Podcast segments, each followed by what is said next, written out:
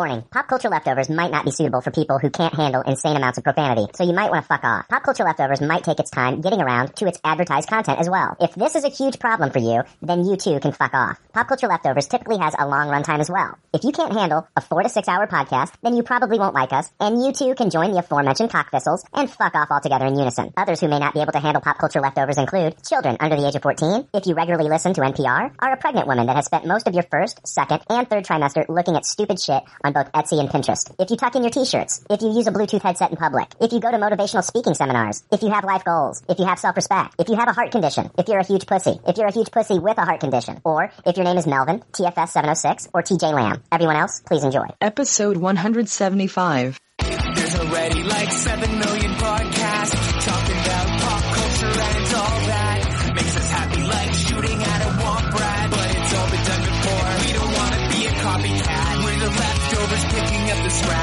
dropped by the cool kids. It's, it's a trap. Gonna toss it, gonna taste it. Do we love it? Hey, let's face it, can't erase it. Let's embrace it. Tupperware party. Subculture spill over like a vulture. Carry over counterculture, pushovers, pop culture. Leftovers. And we're the uncool kids. What's to say has already been said. Leftovers. Pretty sure that the only talent is the band that's singing this. Pop culture leftovers. Are, are, are you ready for the only podcast hotter than a human torch? It's Pop Culture Leftovers. Five, four, three, two, one. Hey, welcome to Pop Culture Leftovers, the only podcast that sounds even better the second day after it's been uploaded. I'm Brian. I'm Jake. And we're, And the, we're leftovers. the leftovers. Yay. And we're doing it over Skype because Jake, you're, you're coming down with some strep throat. Yeah, I believe that is the case. Yeah. It's self-diagnosis so far, but we'll we'll find out later. Yeah, I don't want to find out. So that's why I was like, dude, I'm not coming into town. We're going to record this over Skype. I don't want to get fucking sick. No, I don't blame you. I don't blame you. Yeah. I didn't want to get anyone sick either, Yeah. Yeah. Or at least you guys. Maybe some people. Exactly. Yeah. Spread that virus around. Just I, I don't need it right now. Uh, let's see here. Uh, it's episode 175. 175 episodes, Jake. That's pathetic. That's crazy. That's crazy. I'm not a big fan of celebrating things when they're like at the 25 or the 75. yeah. really, Jake? It doesn't sound like you. No. I'm not, I'm not, I'm not fucking, I'm not caught, I'm not like asking for a fucking celebration. Okay, I'm just making sure because I'm in no. No. mood for a heavy 175th episode. No. What are the, hey, Celebration you here. go back, you go, you go back two episodes and I'm saying, hey guys, it's, uh, episode 173. You know, there's no difference here. I just said it's 175. Okay. No, you're, you're, you're, you're quick to jump on me. making sure, making sure. I'm sorry. I'm sorry. God, you act like I, no, you're acting like I'm fucking, uh, throwing up party poppers and streamers and shit. I, I, I can't see you. I don't know. Yeah, it's episode 175. Whoopty shit. All right. Yeah, no, no celebration. no celebration. Moving along. Who gives a fuck? We've accomplished nothing. Anyway, uh, Jake, you recently were on, uh, the second episode of Legion with me. Legion the podcast. So, Oh, that's true. That's true. It was Yeah. it was fucking hella fun. yeah. Was that your first, like, recap? I mean, we've recapped tons of shit on this thing before, but that, was that your first official, like, recap show? Yeah, I think so. The first time I've like been on a podcast where it's just we're talking about this one episode of TV. Yeah. for sure. Yeah, yeah. I, I think like our episode went longer than the actual episode. That's that usually happens with our uh, podcast when we talk about like a movie too. You know, like uh, talk about you know Guardians of the Galaxy, and then we talk about it for three fucking hours. Yeah, I find that hilarious. The podcast that's longer than the actual movie. Yeah, I mean, when you're breaking down scenes and stuff like that, there's a lot to talk about. You know? Oh, yeah, it makes sense. It makes sense. You Yeah. can't give all that information as fast as the movie can. Yeah. Uh, there, there's a guy. I just want to throw this out there. There's a guy on YouTube now, and he's doing this thing where uh, he uh, every day he's going to eat a picture of Jason Segel, the actor from uh, How I Met Your Mother and uh, you know uh, Freaks and Geeks. He's going to eat a picture of Jason Segel every day until Jason eats a picture of him. Wow, how many days has he gone strong with I this? I think this is like his third day that he's been doing it. So it's just recently started. And that's the thing, like, I think it'll probably catch fire because like it made the front page of Reddit. I think it'll catch fire. I'm sure Jason Segel's probably already seen it, you know? yeah. But like, how long is this going to go on before Jason eats a picture of him? I, it's going to happen. I'm pretty sure it'll happen. Yeah, he's a good comedian. I think Yeah. he'll let it go on for a few months. Absolutely. It's kind of boring though. It's it's it's a cute little gimmick and shit, and I'm actually kind of upset that I didn't think of it. But you know, on the flip side, there's not a lot of entertainment to it. It's basically just four minutes of a guy eating a picture. It takes four minutes. Yeah, it took about four minutes. I didn't watch the whole fucking thing. I like watched maybe like the first minute, and I was just like, okay, yeah, it's a guy eating a picture of a man. Okay, whatever. But I'm not. How know- big? How big are these pictures? Are they like magazine pages? Well, I think I don't think it's like he's actually. Uh, I think it's just like an eight and a half by eleven sheet of paper that he prints off of his printer. Okay. So it's not like he's eating like real Polaroid, like a real professional headshot or some shit. so, That's crazy. is he going to get creative with it, or is it just going to be the same thing every time? Is he going to like add ketchup to it, like mustard, shit like that? You know what I mean? Or is Yeah, just- do it to do it to different soundtracks. Yeah, I don't know. Yeah, I don't know. I don't know. Play it backwards one time. I honestly hope Jason Segel never fucking eats a picture of him. I hope this guy, like on his last day on Earth, is eating a picture of Jason Segel and gets like no satisfaction. Yeah, I got to assume if that's the case, he'll he'll die because of eating all these pieces of paper. Yeah, this will be like they should do. What, what was that movie? Super Size Me, where uh, he he ate all the fucking uh, Morgan Spurlock ate all the McDonald's food. yeah, this guy's doctor's telling him, "Hey man, I don't think you should do this. Like you, you're not you're not supposed to pass all this paper through your colon with the ink and all that stuff." tweeting out like medical records to Jason Segel. And Yeah, stuff. maybe it'll kill him, and there'll be like a Netflix documentary about this dumbass who died from eating uh, Jason Segel photos. Anyway, this is stupid, dude. Fuck, you know what? Yeah, like we're gonna celebrate this. Like, well, like, were you seriously? If this is your first episode and we're talking about 175, and uh, and I and I was talking about celebrating our podcast, like we're we're talking about eating pictures of Jason Segel. Like, who the fuck is celebrating this, Jake? This is stupid. Yeah, good point. Good point. Yeah. I'm settled down on it. All right, good. All right, we're going to jump into our uh, iTunes reviews for this week. Yeah, yeah, iTunes. It's one star five. We don't give a fuck because we really love to hear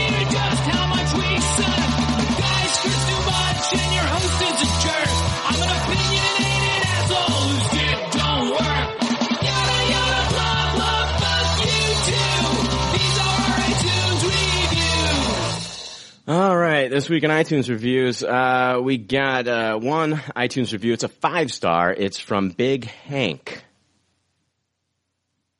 Big Hank. Big Hank, and it's titled "Hey." well, hey to you too, Big Hank. Hey. Big Hank. So uh, he he puts down, uh, "You guys are funny, ha ha. You guys make me laugh. Ten out of ten. Would subject myself to this again." It comes from Big Hank. No, those are those are very kind words from Big Hank. Big Hank, man of small words, but thank you, Big Hank. Yeah, good stuff, Big Hank. Thank you. Take a nap, buddy.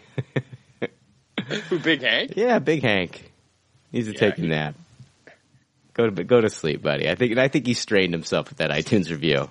Yeah, it's kind of weird. He includes the laugh. Like we we get it. We don't need an example of laughter. We understand what you mean. Oh, he could. I mean, or he could have put LOL, maybe like a smile, like a laughing emoji. Yeah, Would that have been better? Would you like that? yeah, I think so. Would you have been critiquing that? Probably. What what don't what don't you piss and moan about, Jake? I'm gonna piss and moan about everything this episode. That's my mo this episode. I'm looking forward to it. I'm str- I'm str- Go It's gonna be our happiest episode ever. I'm strangely looking forward to you piss and moaning about everything. So that's yeah, this will be exciting. Yeah. I'm in a, I'm in a rare mood this podcast, so we'll, Fantastic. we'll see how it goes. All right, let's uh let's move into our segment good pop, bad pop. It's time for more leftover reviews with good pop, bad pop. Good Pop Bad Pop is where we talk about the things in the previous week and or weeks that we either watched or read. Sometimes we rate these things, and if this is your first time listening to the podcast, we want you to be familiar with our rating system. The rating system is simple. If the leftovers don't like something, they toss it. If they do like something, they suggest you taste it. And if it's brilliant, it gets a Tupperware rating. If all the leftovers love it, then it gets the pinnacle of success, a Tupperware party. All right. So, uh, yeah, nobody wanted to join us for this episode, Jake. Nobody. I tried. I mean, I tried to get a third nobody. Frank, Frank was out and, uh, I, I asked, uh, I asked a few more people. They're like, no, fuck off. I, they were just making up excuses, lies. And, uh, I was like, it's just gonna be, it's gonna be me and Jake tonight. Yeah, I, I don't blame them. We fucking suck. Uh, they, they were thinking of themselves, oh my god, these fucking assholes just want to celebrate their 175th episode. yeah, and they're probably like, "Geez, I could do it for like forty-five minutes, but after an hour, I'm Yeah. sick of book. I'm sick of this shit." I know, dude. This show's like a fucking marathon, dude. It's like it, it is. It's ridiculous. All right. First thing, Jake, did you have? You don't have anything, do you? no, I, I don't have fucking shit. I I watched a couple of my I, of my regular shows this week. I'm still watching that Hunted Mhm. Celebrity Celebrity Apprentice wrapped up. The ending of that was kind of don't, yeah, boring. don't uh, don't spoil it for me. I still got like the last 15 minutes of the penultimate and then the uh, finale. I'm gonna be honest with you, man. This season's been awful. Yeah, I, I, I hate to agree, but I, I, I think I do. It's been awful, man. It, it's it's unfortunate because I, I really used to enjoy this show quite a bit, and uh, I don't know, man. I I didn't like the celebrities. Actually, I got I, I really did enjoy getting to know the host of uh, American Ninja Warrior. I like that guy. Yeah, yeah, he's a he's a quality guy. Yeah. So the the cast, I guess, was okay. I I don't know. Arnold is just so blasé. Yeah, yeah, and then his nephew's awful. Oh yeah, it doesn't get more fucking blasé vanilla than that shit. Right, right. I don't know. Yeah, so I, I tossed this season so far. Anyway, Yeah, it's it's it's not going to improve any. I did watch the uh, the Humans season two premiere. Oh yeah, and I loved season one. Thought it was fantastic. Humans is the show that kind of started us off on our weird uh, robot sex tangents, right? Why would you call them weird? you know, they got a little weird sometimes. No, I, I suppose so. Uh, yeah, man, uh, it, it is. It is that show, I think, that started, that kicked off that, uh, that whole discussion that we've had about having sex with robots. Um, man, because I used to be down for it, man. I used to be like, oh, dude, yeah, if there, if there was like, if they could like, uh, if they could, if there were like 3D printers that you could have and you could just print off like a hot, you know, robot and then just go to town on it, you know, and, uh, they were dishwasher safe or whatever, self cleaning or whatever the fuck. I'd be, I'd be down for it. But then I watched, there was a disturbing scene in season one and I was like, whoa, no, I'm not going there. That's just, it's wrong. It's wrong. Yeah. Yeah, yeah, I remember. So yeah, humans, we owe it a lot. I I really enjoyed um, the season two premiere. I thought it was really good. I'm going to give it a high taste. It. Um, I'm going to keep watching the show as the season progresses. Um, most of the cast is back. They've actually added the actress who played Trinity in um, The Matrix. Um, Oh yeah, who was in the Netflix stuff, the Marvel stuff too. yeah, she was in uh, she was in the Daredevil stuff, and um, she's been she's been uh, she's been a good addition so far. You Really, really haven't seen a lot of her character, but I think she's going to be a very large character in the scope of the show in the second season. Um, and uh, she plays kind of like a uh, uh, robotics scientist or something, and um, and uh, she, I think she's going to be really good for the show. Uh, yeah, the, the show's changed quite a bit in the second season, but a lot of the people came back, and and uh, a lot of the things that I love from the first season are are still in play. So it's interesting. It looks like they're going to have a uh, a robot go on trial for murder, and she's she wants to be tried as a human. So it's they're they're doing some they're doing some That's interesting. yeah they're doing some interesting stuff. I just want them to do it well. So. Um, that could that could be really good, or it could be really really bad. So we'll see where this story goes. I kind of like I kind of like the story where the robots are, you know, like they their their minds are free and they're and they're not enslaved to their like you know um, uh, they're humans anymore and, and they're on the run. I, I like that story, but there's only so far you can go with it. So of course they're going to want to change it up a little bit and have a robot go to trial as a, and try to be tried as a human. So it'll be interesting to see how this season progresses and I'm going to stay on it. I really did enjoy it, but, um, I Was wanted, there a huge gap between season one and season two? there, it, it seems like I remember the the first season came out in 2015, um, and then this one's coming out in early 2017. So it's it, it is a little bit more of a gap than than normal. Like if you're, it, you know what I mean? It's kind of like that Westworld gap, you know, that we're getting. Yeah, yeah. Because I remember talking about the first season of this a long time ago. Yeah, and there's not many episodes. I think there's only like eight episodes in each season. So I could be wrong, but I think there's only maybe eight to ten. And um, I don't know. I just don't know why they were kind of like dragging their feet on it. Maybe they didn't know where to put it in their lineup. Yeah, you're right. Maybe they just hadn't been signed for that second season yet. That's true. I I knew they got greenlit for it, but I don't know. It I, it's still a good show, but yeah, it's one of those things where you know you can lose steam on a show that you're really hyped about, but they haven't come out with a new season in so long, you kind of forget it, and people people might even forget that the show is even on. So it's a good thing that people a lot of a lot of people are watching The Walking Dead because that's the only way I remember that the show is coming back. So. Uh, speaking of The Walking Dead, I was we were going to have a big discussion about it, Oh, exciting. but Frank's not here. So I will say that yeah, The Walking Dead came back mid, uh, season 7 mid-season premiere. That's weird. Mid-season premieres. Isn't that weird? Yeah. Yeah, it is weird. We're in a that- lot of shows do it though. It makes sense. It makes sense for ratings sake. Yeah, a lot of shows are doing it now. It just seems weird from like when we were kids and shit. We didn't have that stuff. Mid-season premieres. You know? Yeah, yeah. I mean, I don't remember them at least. I don't know. they didn't they didn't really advertise them, but it was still the same format where the new episodes would kind of stop in December. And, Yeah, but or- it, like now it's like it, this show's been gone for like all close to three months. It feels like. Mm, yeah, So it started up in mid October, went on for eight episodes, and it was gone for at least two months. It's, I don't know. It's just you're right. The- I mean, you, you got the Super Bowl, you got Christmas, and they got a little bit of your downtime. But anyway, Yeah. I sound like you pissing and moaning about trivial bullshit now. yeah. Um, that's what like Lost did for its first few seasons. and Yeah. Once Upon a Time still does that.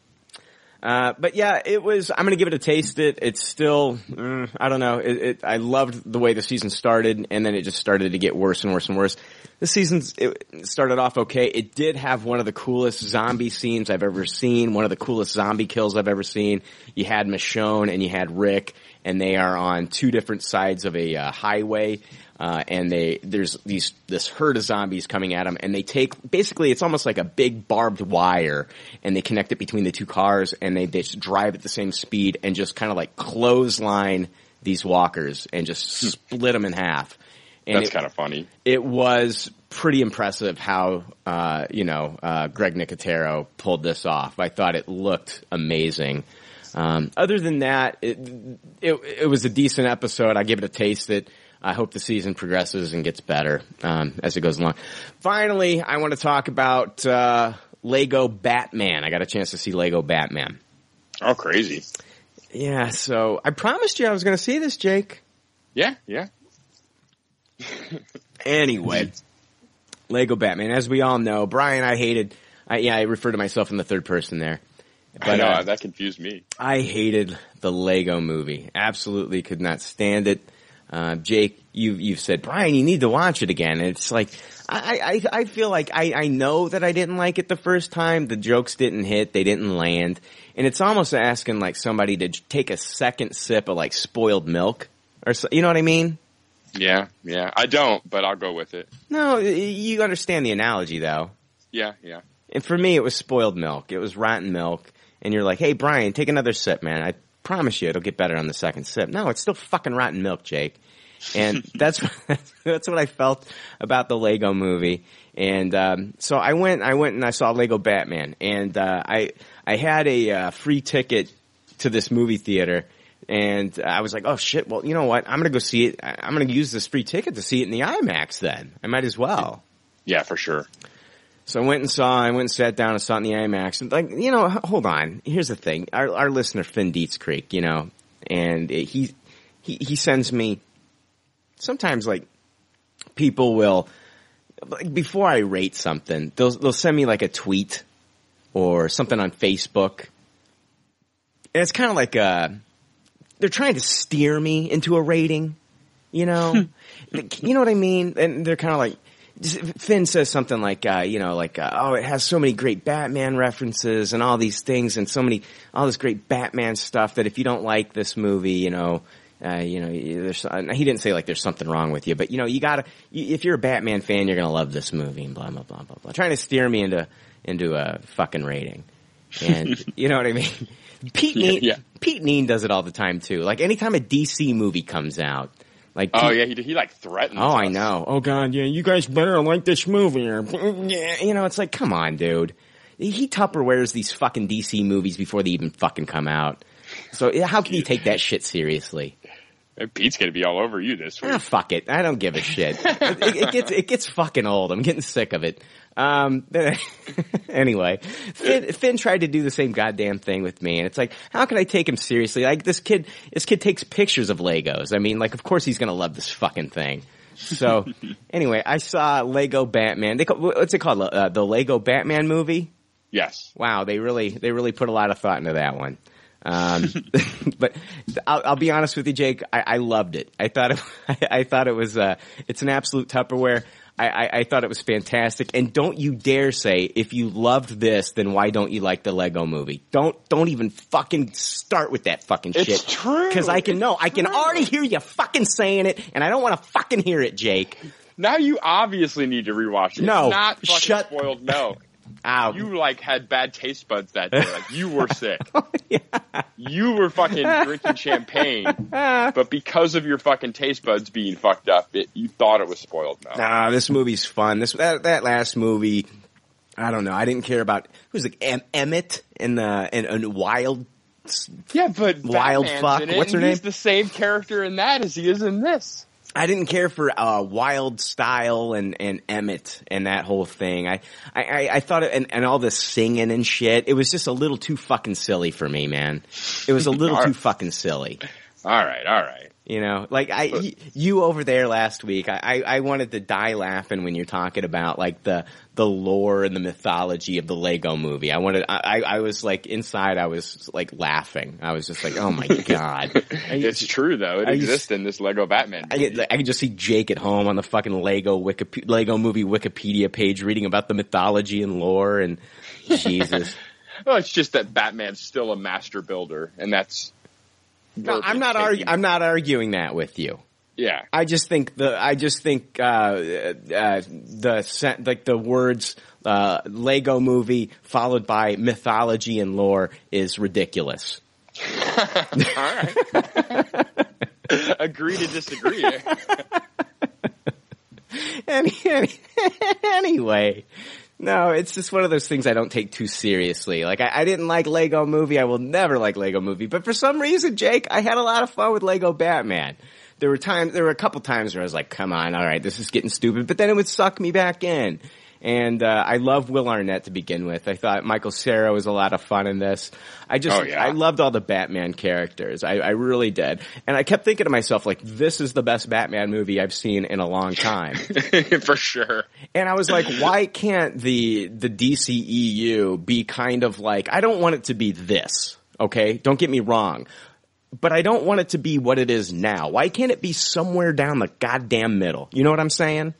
Yeah, I, I agree. I, I agree. Not total camp fest, but not total fucking like, you know, fucking pretentious, serious BS. Yeah, yeah. I mean, it, I think the problem, I think the problem is they need to get uh, Goyer out of there, right? Yes, yes. Goyer is definitely the cancer of the DCEU. Yeah, yeah. Uh, he's terrible. I like the little subtle jabs that this gives to a few of the uh, DCEU properties. Yeah, and like uh the Iron Man stuff was kind of funny too. I enjoyed that. What was it? Iron Man sucks was the password or something. I, I, I laughed so hard when Killer Croc planted the bomb and it said, I did something. yeah. Uh, it, it was it was a lot of fun, man. I, I, I enjoyed it. It looked spectacular in IMAX. The colors just popped on the screen, man. It was the audio is fantastic, and uh, it, it it was great. I, I loved just the dynamic between him and the Joker, and uh, I, I some of the stuff I, I do feel like I want to spoil. Like there's so many things that that that. Uh, uh, that there's so many like Batman Easter eggs and so many callbacks to all the different iterations of Batman that I that I I don't want to spoil it though because I want people Yeah. to, I want people to see this but like I don't think there's a single iteration of Batman that they skipped over. oh man. Uh, what they did with Alfred Jake I I was I was just I was I, I loved it. I, I thought it I thought it was great. I and I I loved the way the all the vehicles looked. Um, it was fun. Uh, Did you know even though they had um, the voice of Alfred there was uh, Voldemort, Ralph Fiennes, oh yeah yeah. That Eddie Izzard played Voldemort in the movie. oh really? Yeah. Oh wow I love Eddie Izzard man. Yeah, I know. That's why I wanted to bring that up. Oh man, his stand up's fantastic too. Oh, I love him. I love him. Yeah, a lot. If if you look at the cast, it's a lot of stand-up comedians and comedians playing all the different villains. oh, I was blown away by the by the cast. I, I stuck around for like the the end credits and and watched those roll, and I was just blown away by the by the cast. Um, I love seeing the Justice League in this. I love seeing uh, Gremlins in this. yes. I was like, come on, this is, you know what, I think, and I think that's pretty brilliant, you know, for them to throw the gremlins in this, to kind of like have younger kids that maybe have never seen gremlins. Now, now maybe if these come out in the play sets, they'll be like, who are these characters? It'll kind of spark their interest so that if one day we do get like a Gremlins 3, kids will already kind of know who these characters are.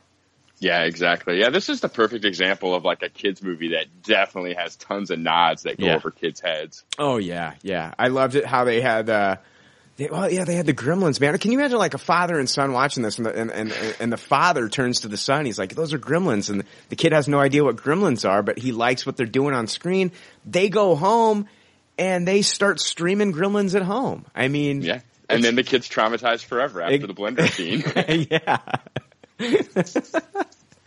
uh, they never want to go to the kitchen again. So yeah, that'll happen, dude. I, I, yeah, don't, don't. I knew, I knew it was going to be some fucking thing where you were going to tell me, Brian, if you loved this movie, then why didn't you like the Lego movie? I knew that that was going to fucking come I, into play. you know why you know it? Because it's fucking logical. It makes sense.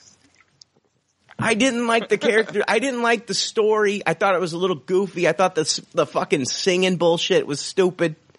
Yeah, Batman is the same character though. That's fine, and that's fine. But I didn't like him in that setting. I like him in the setting of uh, of like Gotham and uh, his dynamic with the Joker in this. Man, I just thought it was way more fun seeing him interact with the Bat family than interact with Emmett and Wyldstyle, two characters I could give, I couldn't care any less for. So.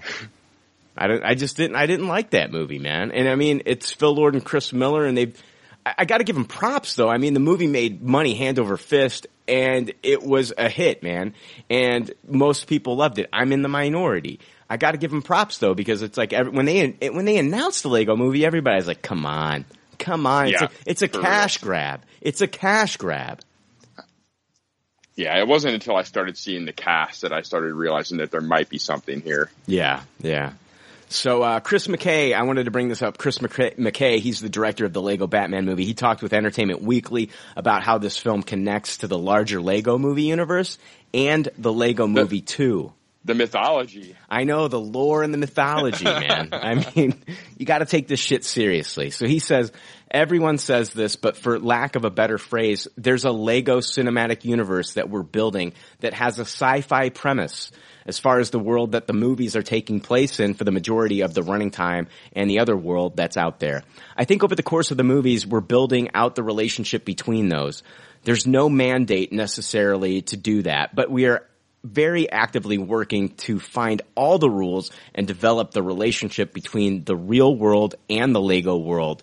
You'll start to see it in what we're doing with Ninjago and what we're doing in Lego 2. You, you, you following Ninjago, Jake? Big fan of Ninjago? Yeah, great. I, lo- I love that Jackie Chan is doing voice work in it. Uh, li- listen to you. Listen to you. You're uh, you're hip to the uh, Ninjago uh, news. Jackie Chan's doing some voice work for Ninjago.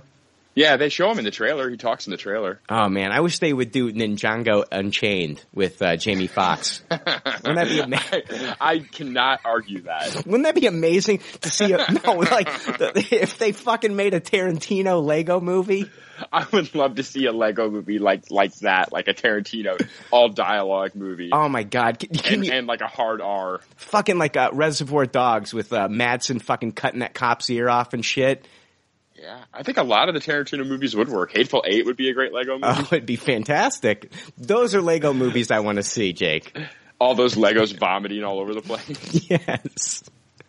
Oh my god, that would be amazing. Lego Tarantino. Oh, that'd be so good.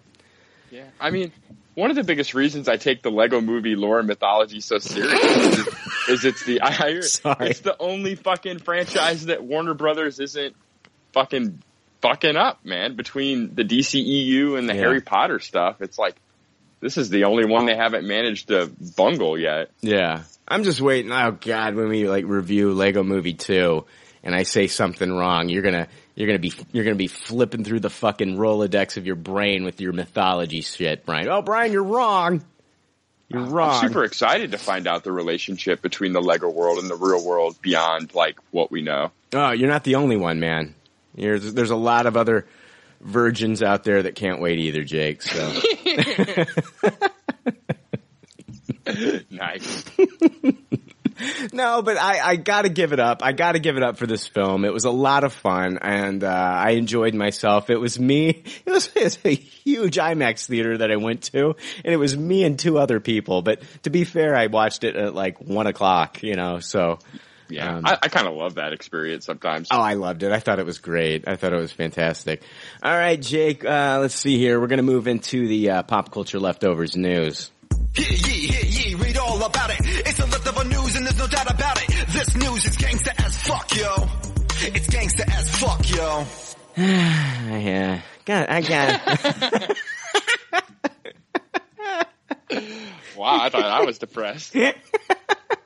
I don't know. It's like sometimes like I write down a story, you know what I mean? Like I'm doing my notes and I write These are down my favorite stories. I write, write down a story and I'm like, now that I now that I get to it, I'm like, why, why am I talking about this? Like, why am I talking about this?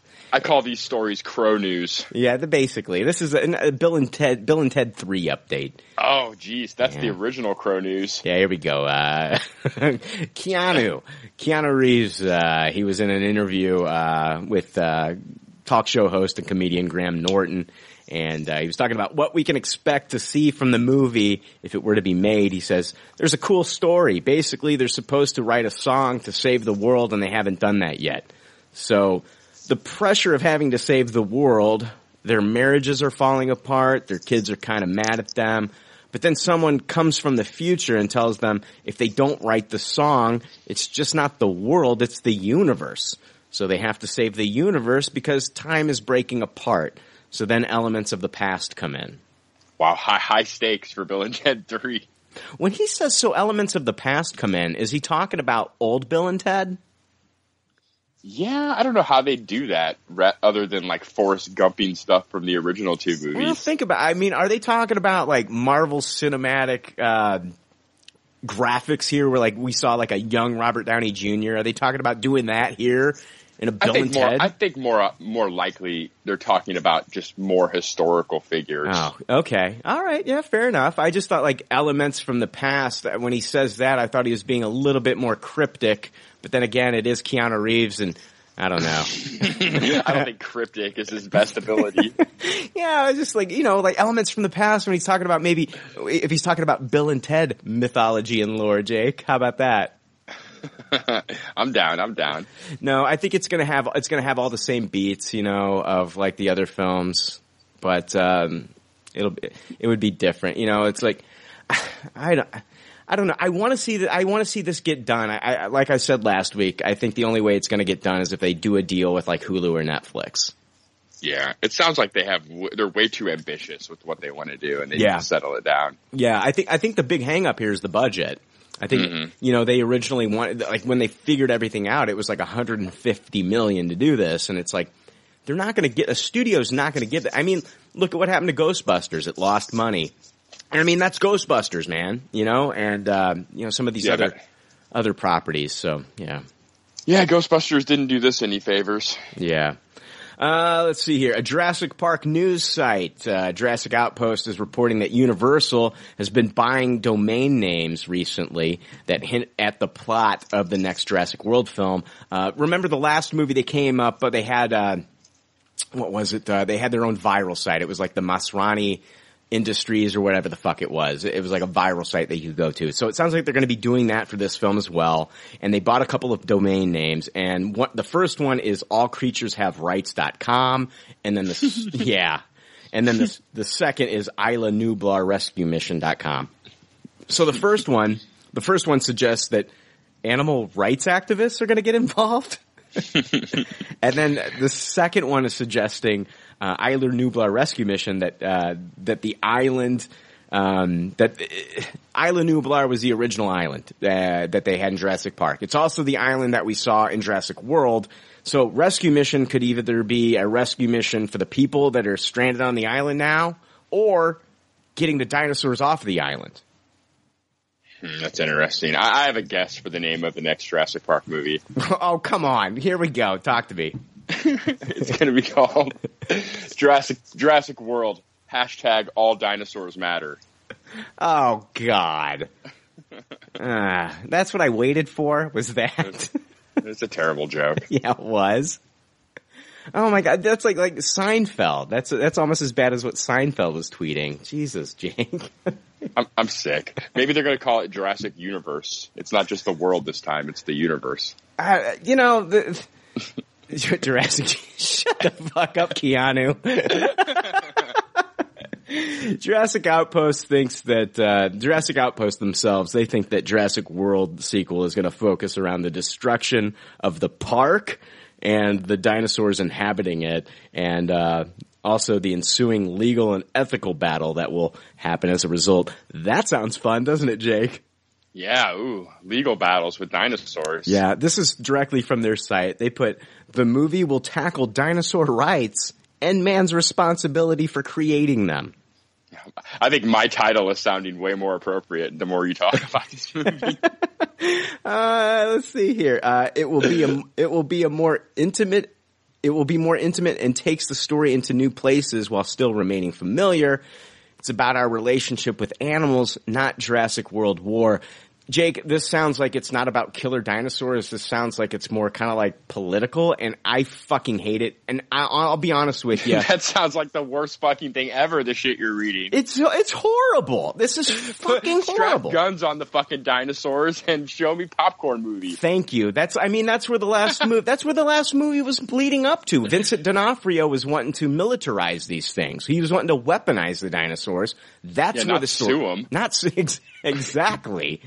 so I, I personally, I think that they are, I think this website is reading too much into the website names, these, these tho- these domain names. Sometimes, Jake, these, these studios, they buy these domain names they get they buy them up and, and they're never even used.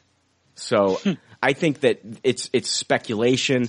I'm waiting. I'm personally waiting to hear news from JoBlo.com because they were dead on with their scoops about Jurassic World.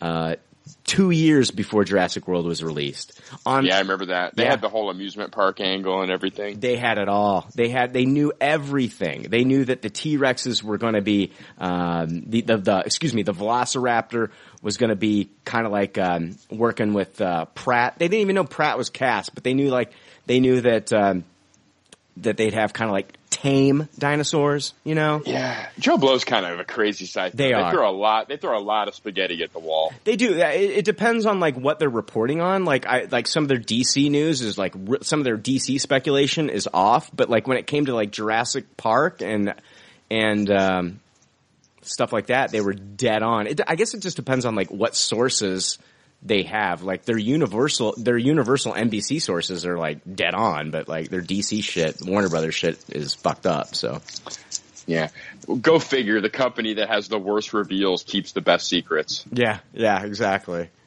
Uh, The Predator begins filming next week, and actor Boyd Holbrook talked about the film in an interview with We Got This Covered. Jake, before I read this, it's this, it's it's Boyd Holbrook. He is the guy who is replacing uh, Benicio del Toro. Benicio del Toro was signed on for this, which I was excited. I was excited. I was beyond excited for Benicio Who's del the- Toro.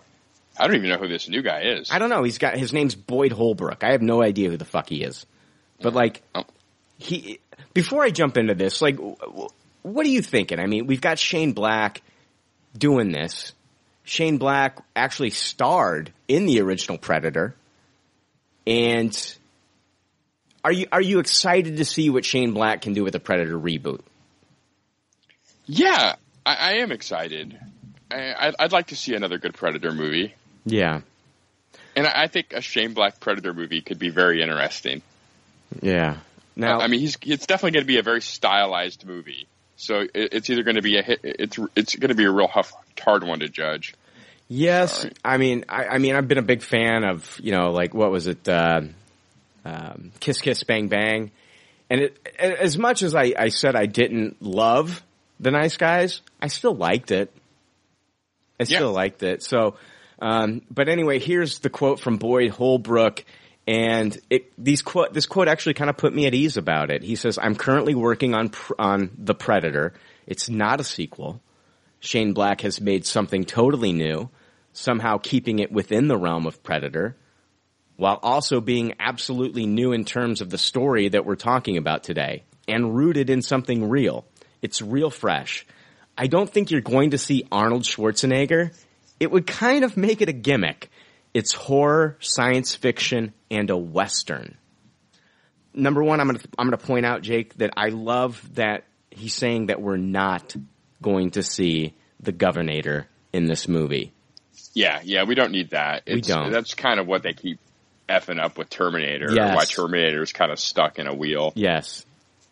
So yeah, for sure. And and I like what I hear from these quotes here. Like it, it, it does sound like it's going to be a very stylized, almost nod to old westerns, but yet Mhm. a sci-fi like survival movie. That Yeah. sounds really fucking cool. Don't you think though that the big thing, don't you think though, Jake, what we need to find out is like, where is the setting?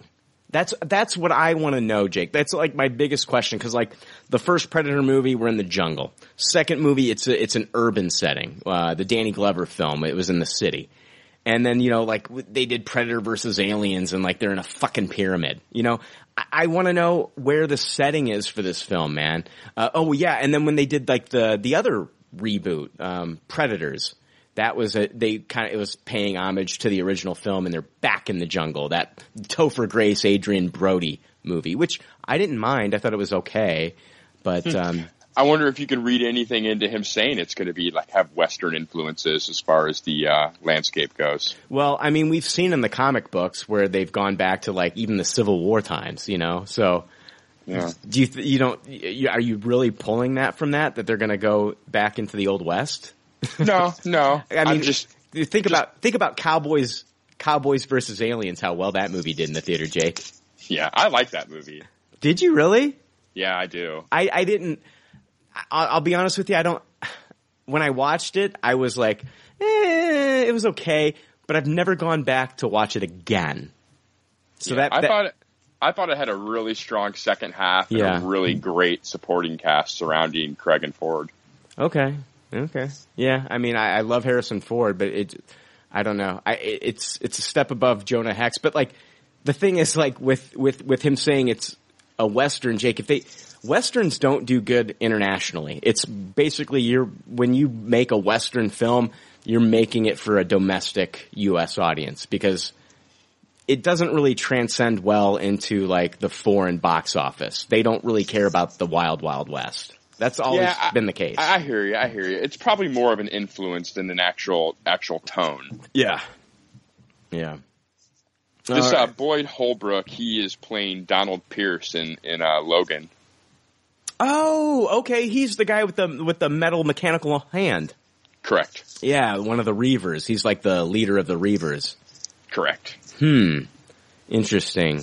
That's a, that's a nice little segue into our Marvel news segment, Jake. Thanks. A complete accident. Yeah, but we're gonna take a break first. All right, cool. Any final thoughts on the Predator? Um, Um, I don't know. I, I have still never seen that Predators movie, yeah, but um, I, I would definitely not skip this. If there's a Shane Black Predator movie, I'll see it in the theater. yeah, and you gotta. I mean, Shane Black, he's got love for the franchise because he actually played a part. He was he played a role in the original Predator movie, which Yeah, to this day, Jake, I, I still think that that movie is it, it's fantastic. It still holds up. Um, it's so I think good. I think the second one's great too. The second one's really good. I, I, I didn't like it as much as the first one, um, but going back as an adult now and watch, my problem watching it when I was a kid, Jake, it was just like, that's the guy from Lethal Weapon and not even the cool guy. And, Yeah. and, and, and now when I watch it, it's, it's, it's a good movie. But like when I was a kid, I was like all about like the oiled up muscle man, you know? Yeah, yeah. So it, it, I was like, oh my god, you know, like Carl Weathers, Jesse Ventura, Arnold Schwarzenegger. you know, what, you know what I mean? Hey, wouldn't it been, Yeah. wouldn't it been dope as fuck, dude, if like Predator Two starred like fucking like Schwarzenegger, like no, uh, Stallone. yeah. Can you imagine like in, in, in each fucking sequel? They just fucking had like a different action star do it. Like, you know, Predator 3 would have been like fucking Jean-Claude Van Damme. Wouldn't that have been Uh. dope as fuck? Yeah, like a Dolph Lundgren movie. Yeah. Yeah. Or yeah. like Universal Soldiers versus Predators. Oh, that'd have been that'd have been that'd have been pretty interesting. Dude, I'm still I'm still saying, man, they should uh they should fucking uh, cross over Expendables with fucking Predator, dude. Yeah. I, I think at that point though, you're you're like jumping the shark. Like Yeah. you can never go back. Oh uh, well, th- they've already said that like Expendables four is going to be the final film. I think just for like, I mean, I don't know, but i- then again, it, it could end up being like Alien versus Predators too. Yeah. Let's see how well uh, Men in Black Jump Street works before we start doing too many of these uh, movie crossovers. Yeah, that's true. I, I hope it does well, but like again, Phil Lord and Chris Miller aren't doing that that next Jump Street movie, so it'll be interesting. Mm-hmm. It will. All right, let's take a quick break and we'll be right back, you sons of fucks. Agreed.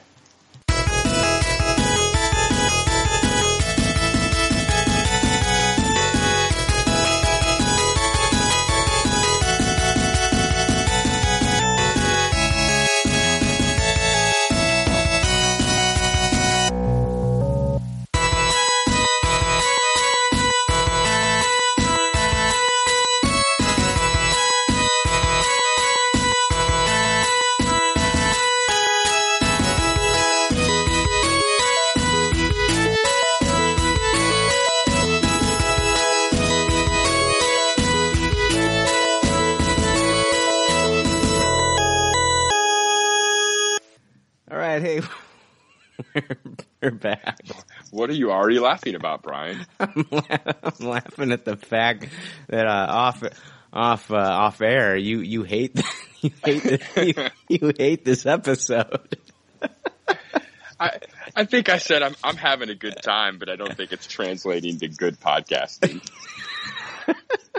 That's like that's like your little pep talk before we start before I hit the record button. trying to get you going. It's like I'm we're doing like the Rocky one. I- Oh my god. Yeah, it's like right before I hit record, Jake's like, man, this episode. I think I said woof. you did.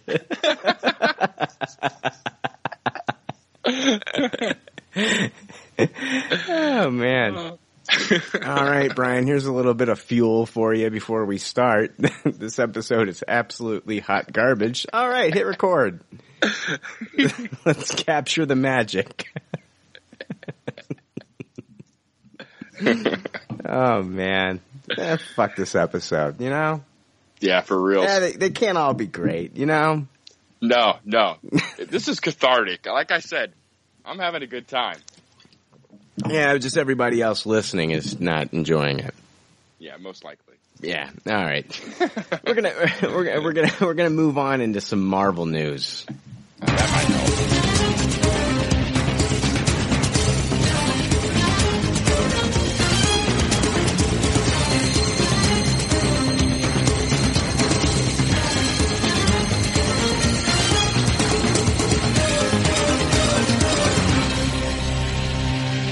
Marvel news. All right, uh, this week in Marvel news. First, I'm going to start off with a Marvel email from Brian Fuchs, and uh, he says, "I was wondering what your thoughts could be on this. Could Logan be in Deadpool 2, but in an after credit scene?" Uh, have Cable and Deadpool body slide into Logan's future when he is dying, and have Logan take X-23 back, which could then lead into the X-Force movie where X-23 and Deadpool are both members, along with a few other X-Men, which could then lead into a new X-Men universe. Love the show. Patreon supporter, Brian Fuchs, rhymes with pukes. Jake, Jake, what do you, what do you, what do you take it away from this, uh, fan fiction? Oh man, I, I I can't lie. I totally like blanked out halfway through you reading that. But um, I mean, I, I heard enough of it, Right. and uh, I mean, if we get Hugh Jackman to be in the Deadpool movie, it, it's going to be more than the after credit sequence, right? Yeah. It- hold on. I, like, guys, like, I don't know. Jake, I don't know what to think about this. Like, hold on. Like, I'm starting to think, I'm starting to think like, we're gonna get, okay, Logan comes out March 3rd, right? Yeah. Alright, so we watch the movie, and are you, are you still thinking Logan dies? Uh, yes. Okay, Logan dies. What are the chances? What are the chances after credit scene we see a dead Logan and then all of a sudden the claws unsheathe? Like, I don't think we even need to see that because I, the whole like like way this movie works is it's in an undi- undisclosed future. yeah. So Wolverine can still die in this movie and still be in Deadpool 2 or Deadpool 3 or whatever. Sure. Yeah. No, I get that. Is it, how far ahead in the future is this? Cause I was listening to the Supercast with, uh, Jordan and, uh, Joe, and they were saying like this is only four years in the future? Like, is that true? Like, where did they get that? I didn't see. I thought I thought it was undisclosed. Like Okay. I imagined them showing a 20XX as the year. I thought that they actually had given us a year, but I could be I could be wrong. I don't know. Yeah. My brain is saying like 2030 something. I remember hearing or reading somewhere, but that could be a total fabrication but, too. but back to this movie. Like, hold back to this email. Uh, you know, could could we get Cable and Deadpool body sliding into Logan's future when he is dying, and have Logan take X twenty three back, which could then lead into the X Force movie where X twenty three and Deadpool are both members? Oh, that's some comic book nerd fan fiction. Like I, I get where the guy's coming from, and I love the material too. Yeah. yeah. But that's just way too convoluted to do in a movie. Right. Right. And only like two percent of the population is going to be excited about that. I'm saying this happens, man. I'm saying like, I'm saying down to every goddamn detail that this guy, that, you know, uh, Ryan Fuchs, I'm saying down to every damn detail, man, this happens, man. He nailed it, dude. 100%. Well, to that I say Ryan Fuchs needs to send his resume to JoBlo. I, I'm telling you, man, he needs to, I, I was gonna say that he needs to work for Jurassic Outpost, but you know, I don't know, man. It's, uh, it's one of those things where, like, I, Jake, okay, let's, let's put it out, all out on the table right now, man. You know what? I, just to push pause real quick. Yeah. Something you said made me really mad just a moment ago. What? just no, no, not like that. Just the idea that they would kill Wolverine off and then still have to show his like claw popping out from the oh, grave. Oh, I know. I, I, hey, dude, I didn't say it to fucking, I, I, I wasn't like, hey man, here's your fucking feel good moment. I think, I think it's fucked up too, but I don't think it's fucking beyond the studio.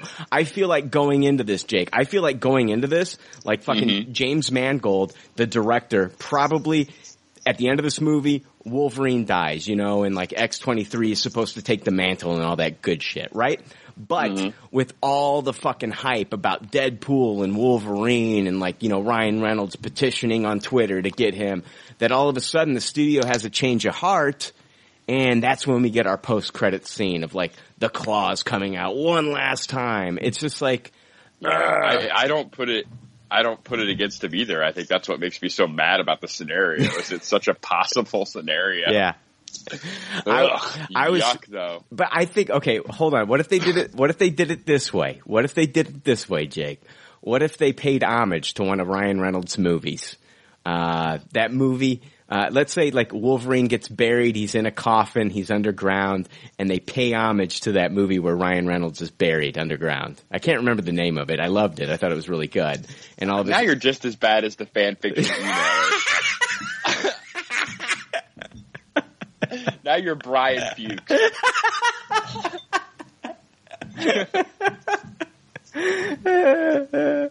But no, hold on. Oh, but after that, Jake, then he fuck he body slides into Logan's future when he's dying, and we can have Logan. Okay, all right, yeah. I don't know, Jake. It's like, hold on. Let, let's put it out on the table. Is is Logan dead? Is is is Hugh Jackman? Yay or nay? Is he done with this role? Is it? It's hard. To, it's hard to believe it's true, since what we seem to be getting, like so far, at least the critics are saying, is the first good Wolverine movie. Right, Like, right. but maybe it is. That is the way to go out. Like if you if you get it right after fifteen tries Yeah. or whatever. yeah, go go out while you're on top, right? Yeah, because like odds are you're gonna fuck it up the next try. So yeah, should- exactly. Don't be like Michael Jordan, come back and play for the Washington Wizards and never make it to the playoffs again. So don't Yeah. do that. Now, go out shooting that fucking fadeaway jumper against Bryon Russell and hitting the game-winning shot in the fucking uh, Utah Jazz 1998 NBA championship finals. You know, that's the way you want to go out. That's the way you want to be remembered. You don't want to be remembered fucking coming back and fucking it up. So su- the supercast says that Logan is only four years in the future. That's what I remember hearing. I, I do think that there is a year associated with this because I think that if you if you want to add up the age of Charles Xavier, you can, and he's really fucking old in this. I yeah, also read 2024. 2024. Okay, so they're saying that like this last movie, Apocalypse, was in 2020. Was it? I don't know, man. That's what that's what I'm. If if if they're saying that basically the last movie that we saw took place, it could The continuity. No, the continuity is all fucked so up. whack. Because Jean Grey's young as fuck in that movie, dude. Yeah, yeah. You can't. Wait, so so, Continuity is so crazy. so You hold on. No, no, no. That shit too much. so it would be it would be fucking four years after Days of Future Past, then, right? The the the future the future that we saw in Days of Future Past, right? Where uh, Yeah. It's uh, we got Bobby and uh, the, the- Yeah, and, and what about Xavier? If Xavier is like doing pretty good in 2020 in Apocalypse, and then by 2024 he's a decrepit mess. Yeah, I don't know, man. Dude, I don't know what's up with this. And I uh, did you read recently that Patrick Stewart said like you know he'd be he'd be willing to come back and he's not he's he's not done playing Xavier that he's willing to come back and play more Xavier. Yeah, I believe it. Apocalypse took place in the 80s. We're both being crazy. Yeah, no, no, no. I'm talking about Days of Future Past, like the future scenes with. Yeah, I, I realized that when I said it. Like Jean Grey was really young in that, but like in um, Days of Future Past, when we got the future scenes with you know Bobby and the X Men and and um, and those team battles with uh, Warpath and all that stuff. Like, is it was that 2020 and then four years removed from that? Mm, I'm trying to look up what year that that took place. in. It's, it's fucked up that we got to look this fucking shit up. yeah, the, the timeline of the X Men universe is completely convoluted. Like Right. it's not like the uh, MCU where they like really had this shit mapped and planned out ahead of time. Right, It's right. like- it's Well- just all kind of been like dominoes. Oh, dude, it's been Frankenstein because like X Men, uh, X Men Origins, not X Men Origins, but X Men First Class. That was supposed to be like originally that was supposed to like when Matthew Vaughn directed that it was supposed to be a reboot, right? yes. And what happened was it was so popular.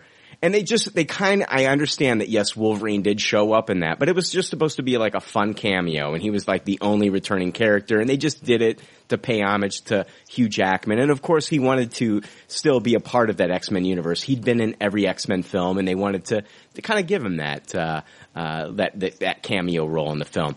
But I thought it was supposed to be a complete reboot. Now when that movie did really well, then they're like, holy shit, we can, we can combine this with the Singerverse. I, I felt like that that was supposed to be kind of like a clean slate for the franchise. And when it did well, they were like, okay, we can meld these two things. So when Matthew Vaughn did not come back and do the sequel to X-Men First Class, they got Bryan Singer to come back.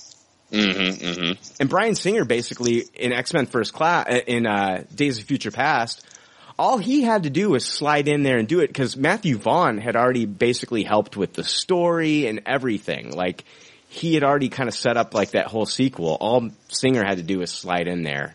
Matthew Vaughn Yeah. had done all the work. So Oh yeah, dude. Only look at X Men Apocalypse to see an example of the proof of that. exactly. You're exactly right. And um, you know, one of the one of my favorite parts of uh, X Men uh, Days of Future Past, of course, was the Evan Peters Quicksilver scene.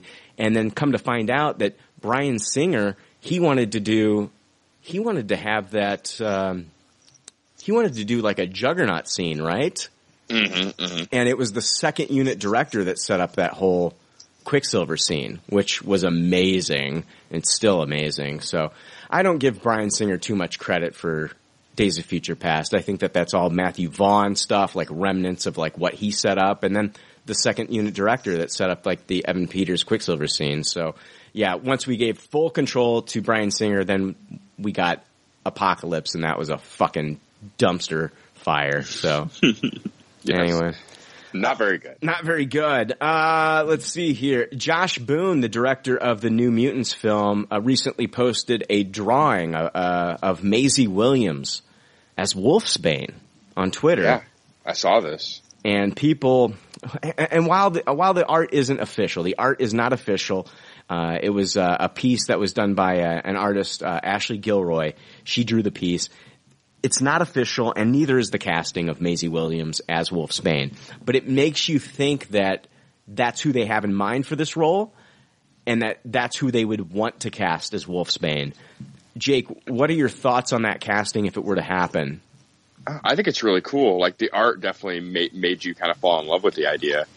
Yeah. Like it was it was really good art, and it, it actually really did look like the character, the comic book character. Yeah, it was yeah. kind of it was kind of shocking. Now, I think she'd be great too, it, but she's not.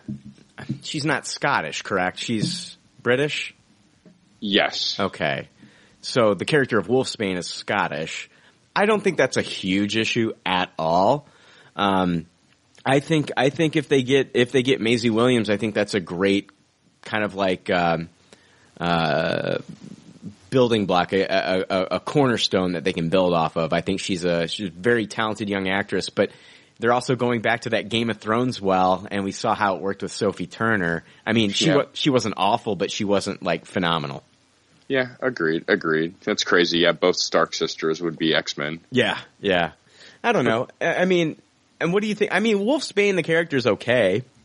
You know? Yeah, I mean, yeah, not one of my favorites. It's I- it's yeah. a casting I never would have thought about without this tweet. Yeah. seeing the tweet, I was like, all right, go for it. But see, the thing is, it's like she could do for Wolfsbane, kind of like what, uh, you know, Robert Downey Jr. has done for Iron Man. I don't think that she will. I'm just, I know. I, I, hold on. You know what I'm saying though?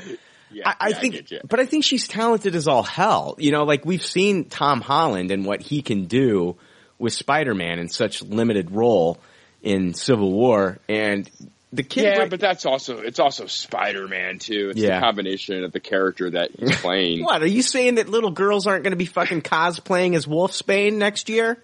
Well, they not they aren't already, is what I'm saying. Like they didn't. We didn't need Tom Holland to have a ton of people dressing up like Spider Man for the last twenty years. Eh, same thing for Deadpool as well, but like Ryan Reynolds like reinvented that character. I, I know I'm not, and I'm Oh, not. and I think it's the same thing with Ryan Reynolds too, though. Like Yeah. it, it helps that the character is so established. yeah, Like Maisie Williams has a harder job than both Ryan Reynolds and Tom Holland, in my opinion, to make this character the kind of character you're describing. all right. Well, let's let's talk about Guardians of the Galaxy then, man. oh, I'm not saying it's a job that can't be done. Mm-hmm. It's just the harder job. All right. What if the X Men were part of the MCU and this was under Kevin Feige's control? Would you have a little bit more hope for it? Um. yeah, I mean that's the case with that's the case with everything, right? I just want to see where your allegiances lie, you fucking Marvel fuckboy. I don't think it's an issue of Marvel being a Marvel fuckboy. It's that like to make Wolfsbane a memorable character, you you really have to nail it and bring it to Mhm. the table. Yeah. Whereas to make, I mean, and I'm not taking anything against Ryan Reynolds or Tom Holland, but they Nah. they have a such a known character that they have to be. You I- know, I'm with you, man. I think at the end of the day, once this is all said and done, let's say Maisie Williams does get the part of Wolfsbane and the movie comes out, I still think that fucking Teen Wolf is going to be more popular than fucking Wolfsbane. yeah, exactly. And like Guardians of the Galaxy did what I'm talking about. Like no one Rocket Raccoon and Groot and all those characters, you know, Yeah. pretty much came out of nowhere and became memorable characters, you know? Yeah, you know what? I'm gonna if if the if the casting happens, I'm gonna taste it. I'm gonna give it a taste. It. I think it's a step in the right direction. You can't go wrong with Maisie Williams. I think she's a talented actress. Uh, I, I think it really comes down to like what they give her. I think she's more talented than Sophie Turner. So Yeah, I agree. I agree. And if the character like Wolfsbane is like going feral and can't control herself, Yeah. it is killing things uncontrollably. Like we we've seen Arya do that on Game of Thrones. so- yeah, yeah. And I mean, it kind of like lines up like with what we're gonna be seeing with maybe X23 in this R-rated Logan.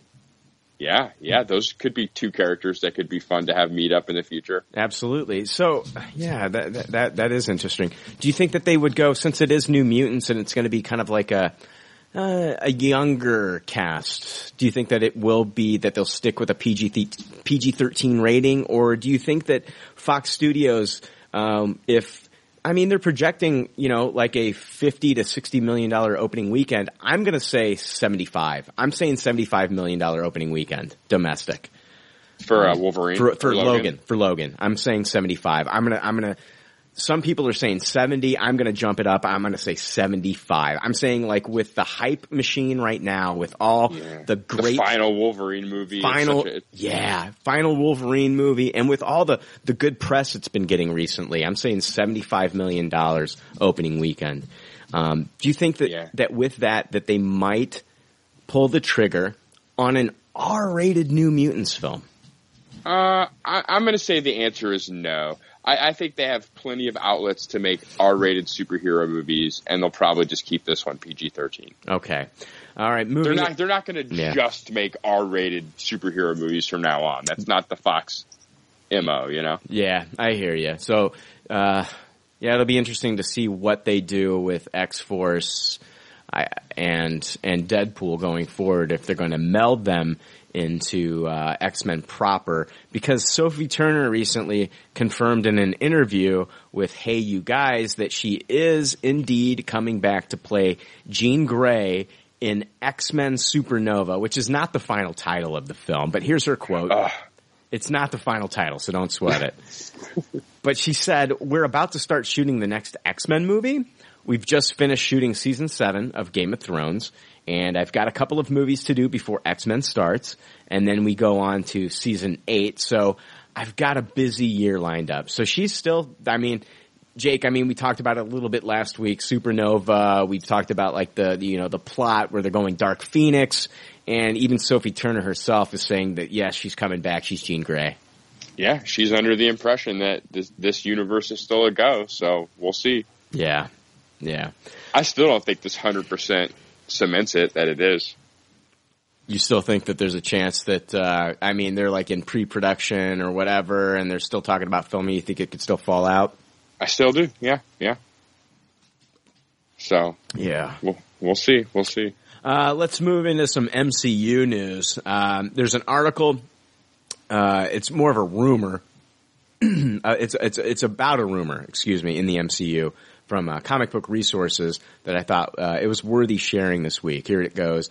Doctor Strange uh, director Scott Derrickson has confirmed a rumor that has been swirling since the Sorcerer Supreme first hit the big screen. That rumor is that in one of the film's more psychedelic sequences, viewers got a glimpse of a dimension that closely resembles the quantum realm featured in 2015's Ant-Man. In putting the rumor to bed, though, Derrickson might have opened up even a bigger, deeper can of speculation. Derrickson confirmed that quantum realm cameo in the director's commentary for Doctor Strange home release. Uh, the realm in question can be glimpsed in the scene when Strange's senses are assaulted by the Ancient One, who sends him flying across dimensions to convince the skeptical doctor that magic does in fact exist. Uh, Derrickson said this im- uh, this image here is obviously a nod to Ant Man and the quantum realm, acknowledging that as one of the mysterious realms of existence. The quantum realm was first seen in Ant Man, uh, when the hero played by Paul Rudd shrinks himself to a subatomic level to defeat his nemesis, Darren Cross, who has taken on the role of Yellow Jacket. The realm is described by former Ant-Man Dr. Hank Pym as an inescapable subatomic realm where all concepts of time and space are irrelevant. Pym also recounts how the realm consumed his wife, Janet Van Dyne, when shrunk when she shrunk too small while two while the two were on a covert mission. Now, Jake, um, two things here. I think this might confirm that we get a uh, cameo appearance for Doctor Strange in Ant Man two, uh, Ant Man and the Wasp, and I also think that fans now that this has been confirmed in the Blu-ray that yes, the quantum realm where Janet Van Dyne is basically stuck there in, in her miniature form. I guarantee you fans are going to be going back and watching Doctor Strange frame by frame and seeing if they can try to catch a glimpse of Janet Van Dyne in that film. Oh, that'd be cool if they find her. Yeah. I, I think that'd be really neat. Yeah, I agree. I agree. That's cool. I'm excited to see Doctor Strange, all the uh, special features when Mhm. I finally get my hands on that. Yeah, I can't wait. I need to. I need to get that film too. I really enjoyed it, man. I just, I, I'm, I'm kind of, I'm kind of worried to watch it without the benefit of seeing it in IMAX 3D because, like, that was such a big part of my enjoyment of that film was how spectacular it looked in IMAX. Yeah, yeah, it will be interesting to see it at home and on the small screen and Mhm. see if it still translates as such Yeah. a good movie. Yeah, but but but on the flip side, Jake, like I saw Ant Man in IMAX 3D, and like there was some cool visual stuff in there, and the movie just didn't hit that hard for me. Like I still gave it a taste it. So Yeah, Yeah. that's a good point. That's Yeah. a good point. Uh, guys, uh, Stranger Things actress Millie Bobby Brown, who plays Eleven, was on the set of Infinity Wars. And uh, I'm not saying that she's gonna be in the movie, um, but I'm not saying that she won't appear in the movie. Uh, there's a photo of her that was posted by the Russo brothers Facebook fan page of her sitting next to them on the set of Infinity Wars. Uh, they're looking into a monitor. Um, she was in Atlanta, and they were filming in Atlanta.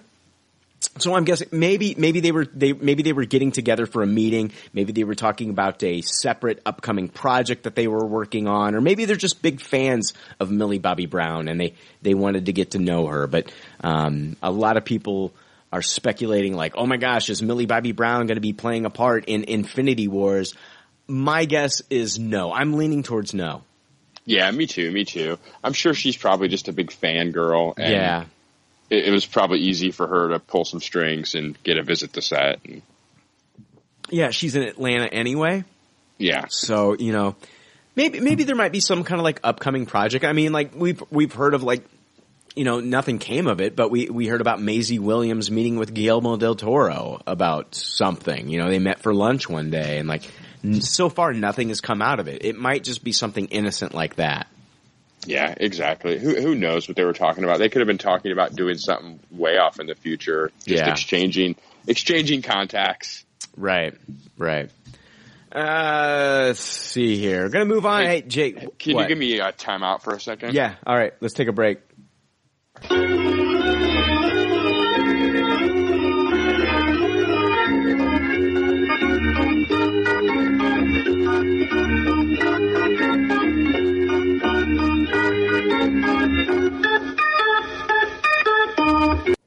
All right. Hey, we are back. Yes. yeah, the enthusiasm.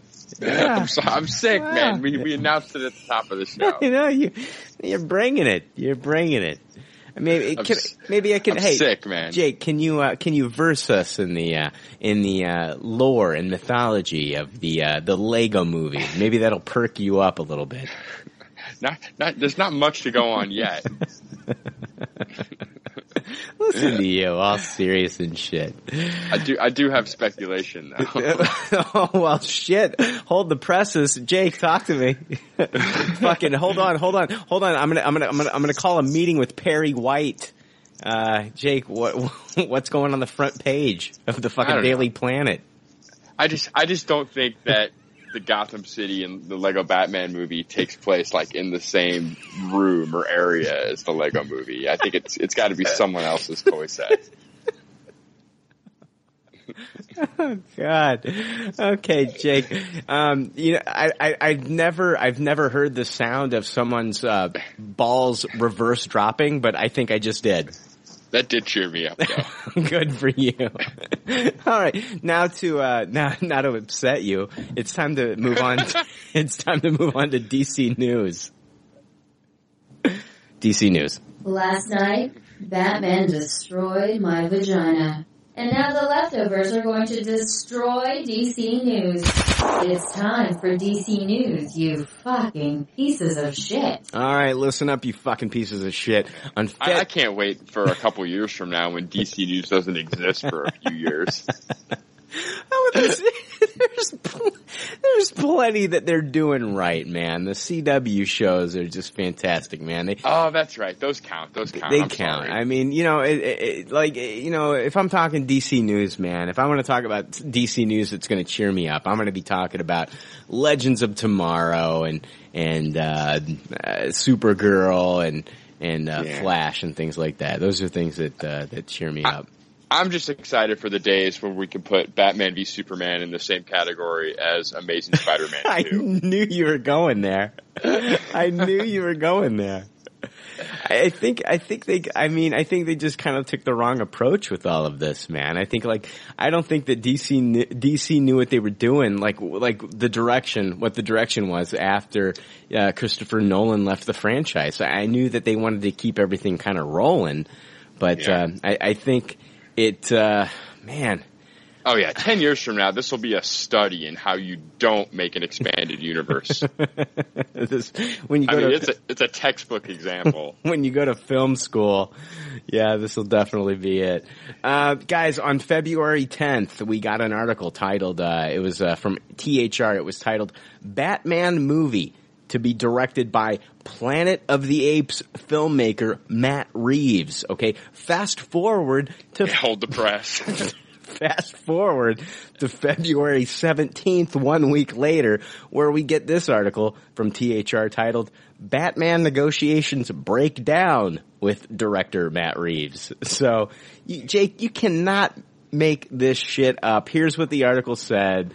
Uh, a week after entering negotiations with uh, to direct the Batman, Matt Reeves has exited talks, the Hollywood Reporter has learned. A studio source confirms that negotiations have broken down. The possibility, however, exists that talks could resume when heads cool. Holy shit, Jake. When heads cool? Whoa. man. Shit got heated. the studio is intent on making the movie no matter what, as the Batman franchise has proven to be bigger than one person. So basically, Warner Brothers is saying, fuck it, we're gonna push forward. Let's hit that fucking 2018 release date, cause we have to make money. Jake, I'm saying that they need to shelve this one for a couple years you know, give give Ben the time. If they could go back in time and do this right, because they've lost Ben, in my opinion. They've lost him as the director, but if they would have Yeah. given him the time that he needs as a director, as a writer, to and, and people can say like, okay, Ben can't write. Well, guys, I've watched Good Will Hunting. Him and Matt Damon made a fantastic film with Good Will Hunting. I think that Ben Affleck can write, even though that you know, like The Town and what was the other movie, Argo. Those- Argo. those were based off of other things that you know, uh, especially Argo is based off like a real event. But I think like looking at Ben's past with Good Will Hunting, I think like him collaborating with Geoff Johns in the DC universe, which Ben is a fan of Batman. Ben is a fan of Batman. I mean, the guy didn't he have like in his original house didn't that he built? Didn't he have? Didn't he build like a uh, like a bat like a bat room like a bat cave? He's a fan. Yeah, something crazy like that. I do know he is a fan though, and you- you'd almost Yeah. think he'd have to be to be another superhero after the uh, Daredevil fiasco. But It's- yeah, this director thing is crazy. Warner Brothers is probably going to do something stupid and give the job to like Brett Ratner at this point. Well, okay, okay. Uh, you know, it sounds like the studio is pushing hard for this 2018 release date. I mean, we still haven't heard news of them pushing back officially the Flash movie, but I think that's going to happen. It has to happen. They don't even have a director attached. But like this Batman movie, they are hard pressed. They're like, we gotta have this 2018 release date. And I think that's kind of like what's fucking them up. I heard a rumor from 4chan, which I take with a huge grain of salt, but I heard that they were wanting Matt Reeves to kind of be like David Ayer and take on not only this film, but like other films in the DCEU. That was a rumor coming out of 4chan.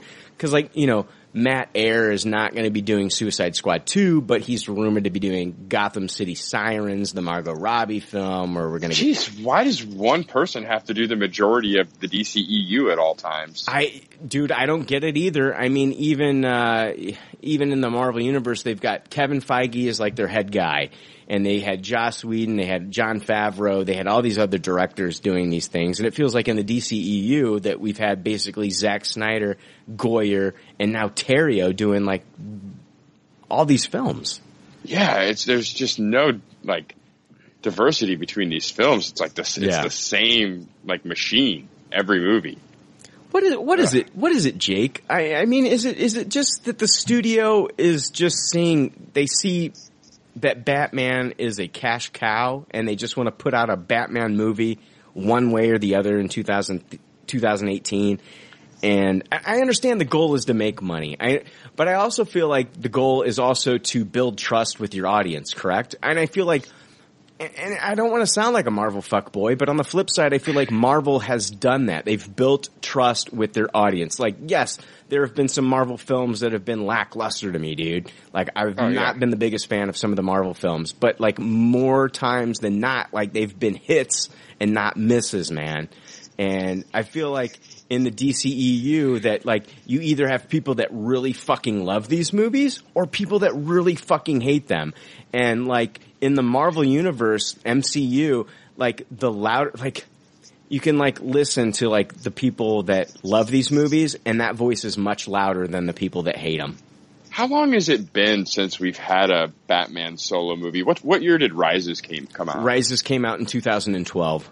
Okay, yeah. I mean, this has just got to be the studio just fucking crunching, just wanting that Batman money. Yeah. Yeah. I mean, they just can't go this long without a solo Bat movie. They just can't fucking take it. Well, I mean, uh, they didn't have enough faith in the Suicide Squad movie to not have Batman in it, which I understand. Like, even I would have a problem if things are going on within the film and Batman doesn't show up, but he actually just showed up in kind of like a, uh, a flashback scene, which I don't know. Yeah, I think it makes the Suicide Squad all the sillier that you have people like Batman and Flash showing up when you have such an obvious disaster going on at the end with no sight of people like that. Yeah. Yeah. So Matt Reeves, it sounds like he's on the way out. Um, I guess they're waiting for his, his head to cool before they try to start talking to him again. It look, looks like negotiations got pretty heated there, but since he's on the way out, who's in? So based on an old report by THR, they might have been looking at one of these two directors. Here's the quote from THR. Other directors remain in the wings, including Ridley Scott and Don't Breathe Helmer, Fede Alvarez. So the Don't Breathe director, remember that movie with, uh, what's his name? Yeah, yeah, yeah. The guy from Avatar. The guy from Avatar. Uh, Stephen Lang. Stephen Lang playing the blind guy in the house and the kids and the murder and all that shit. And then, and, uh, Ridley Scott. So, uh, yeah, Ridley Ridley Scott Batman movie. That's better than Brett Ratner. Why why are we not hearing George Miller? Is George Miller just kind of like fuck you? You didn't like you didn't let me make my uh you didn't let me make my Justice League movie 10 years ago. I think George Miller's kind of a kook, and if you let George Miller, and I don't mean that in a bad way, but I mean if you give, if you let him do it, you're letting him do it. Yeah. You know what I'm saying? You're not Yeah. getting George Miller to be a like patch director to like fill someone's spot. you know? Well, Warner Brothers is supposed to be the filmmaker studio, right? So they, they should, Uh, I they, guess. they should let him. Like exactly, it's not. That's what that's what we were led to believe, Jake. I'm not knocking DC guys. I'm knocking Warner Brothers right now, and I, I want people to fucking understand that. Like, I can go back and I can watch Superman, the Donner film. I can watch Superman 2, and I Yeah. love those movies. Don't Yeah, get the me. proper the properties are good. Yes. the properties the properties Yes. are solid. Thank It's- you. It's what they're doing with the properties that's the big load of poo. Right. Basically, it's yeah, exactly. It's it, it, they're not doing what they need to be doing with these properties. They're not giving them the justice that they deserve. Yeah, No- and that's what makes it so blasphemous. Is it's like, how how are they fucking this up? That's the fucked up thing. Is I, it, it's so fucked up, Jake, that it's like we get on here and we say that yes, I didn't enjoy Suicide Squad. I didn't. I didn't. You know, there are parts of Batman v Superman that I did enjoy, but there's parts of it that I absolutely hated. And it's Yeah. a thing. It's like we are then viewed as the bad guys. Like the DC fanboys view us as like the bad guys for saying these things. And but but I'm going to be honest with you. These are still great characters. These are fantastic characters. You can go and read the Man, DC. fuck, fuck that bad guy shit, dude. Because Yeah. like, ten years from now, when when hopefully Warner Brothers gets this shit right, Yeah, then then we're the fucking heroes. yeah, exactly. Then then it's like because they'll when they do it right, the DC fanboys are going to say that the thing done right is better than this crap that's going on now. You're right. They're going to echo what we're saying. There's no way I, they may they may still succumb to the Batman v Superman era was good. They may still say that, Yes. but they won't. It won't be on a higher pedestal than when DC has finally done it right. Right.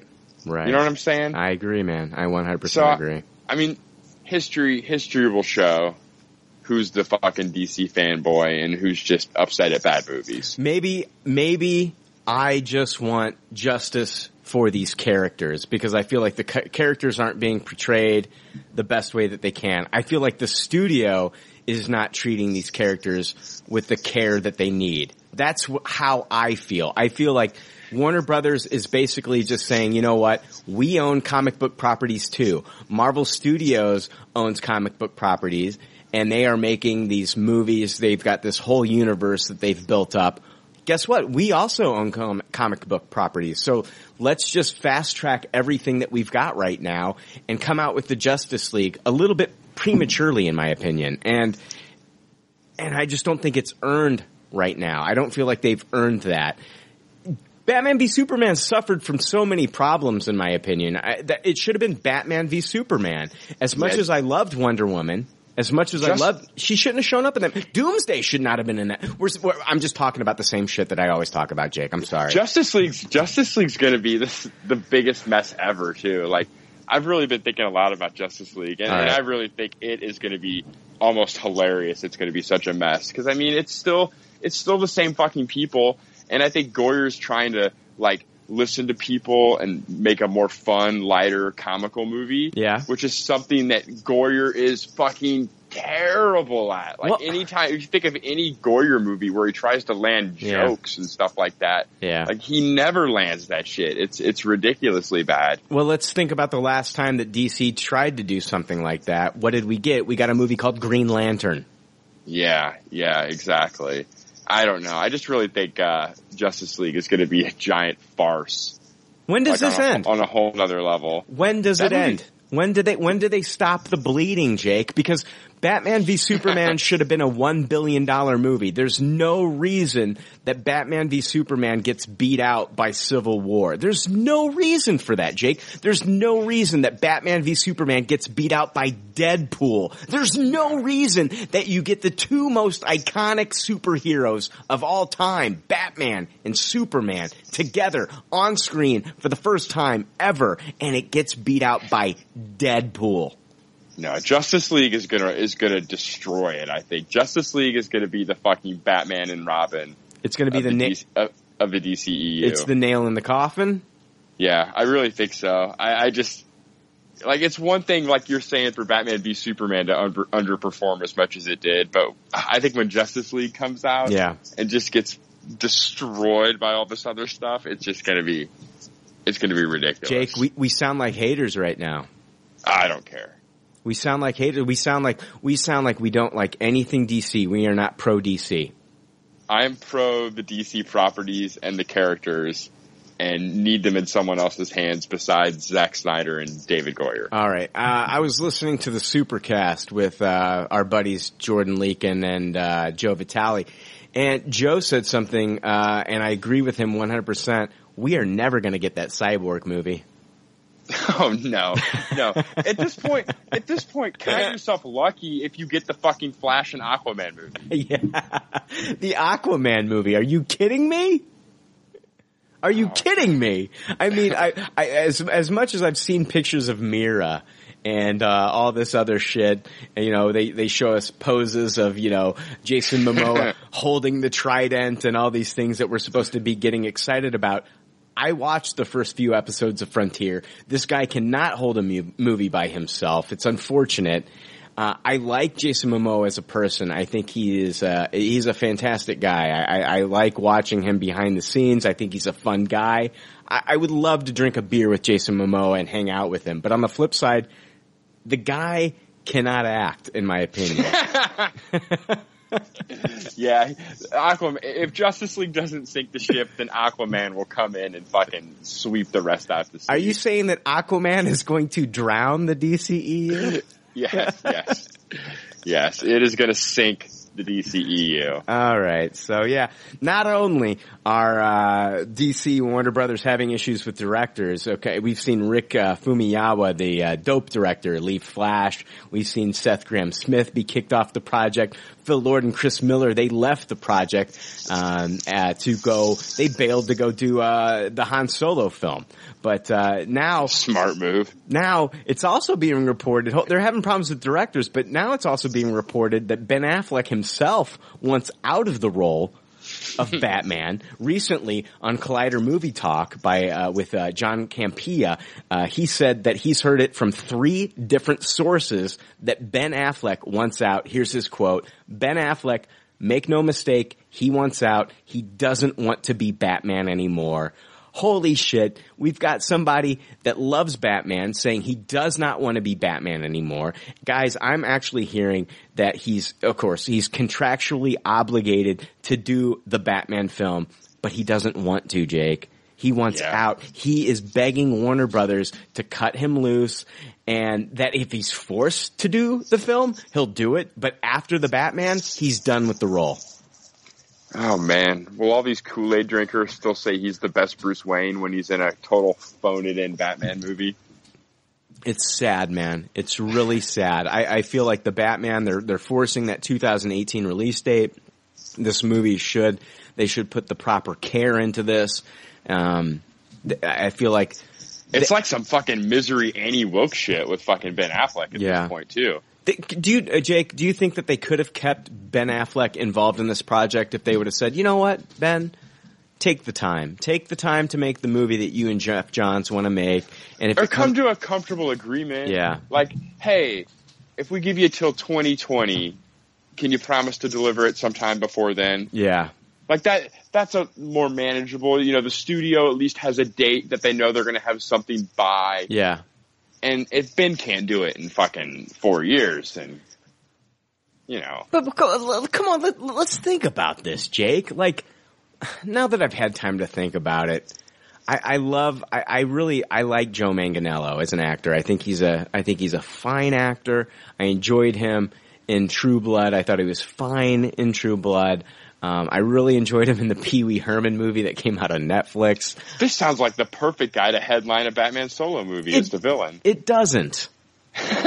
it doesn't though. It doesn't though. It's if it's Batman, it needs to be the Joker, right? And Yeah. what did they do with the Joker? They shit on the Joker in the Suicide Squad, in my opinion. Like I, I was not a big fan of that character. I, I, I was hoping.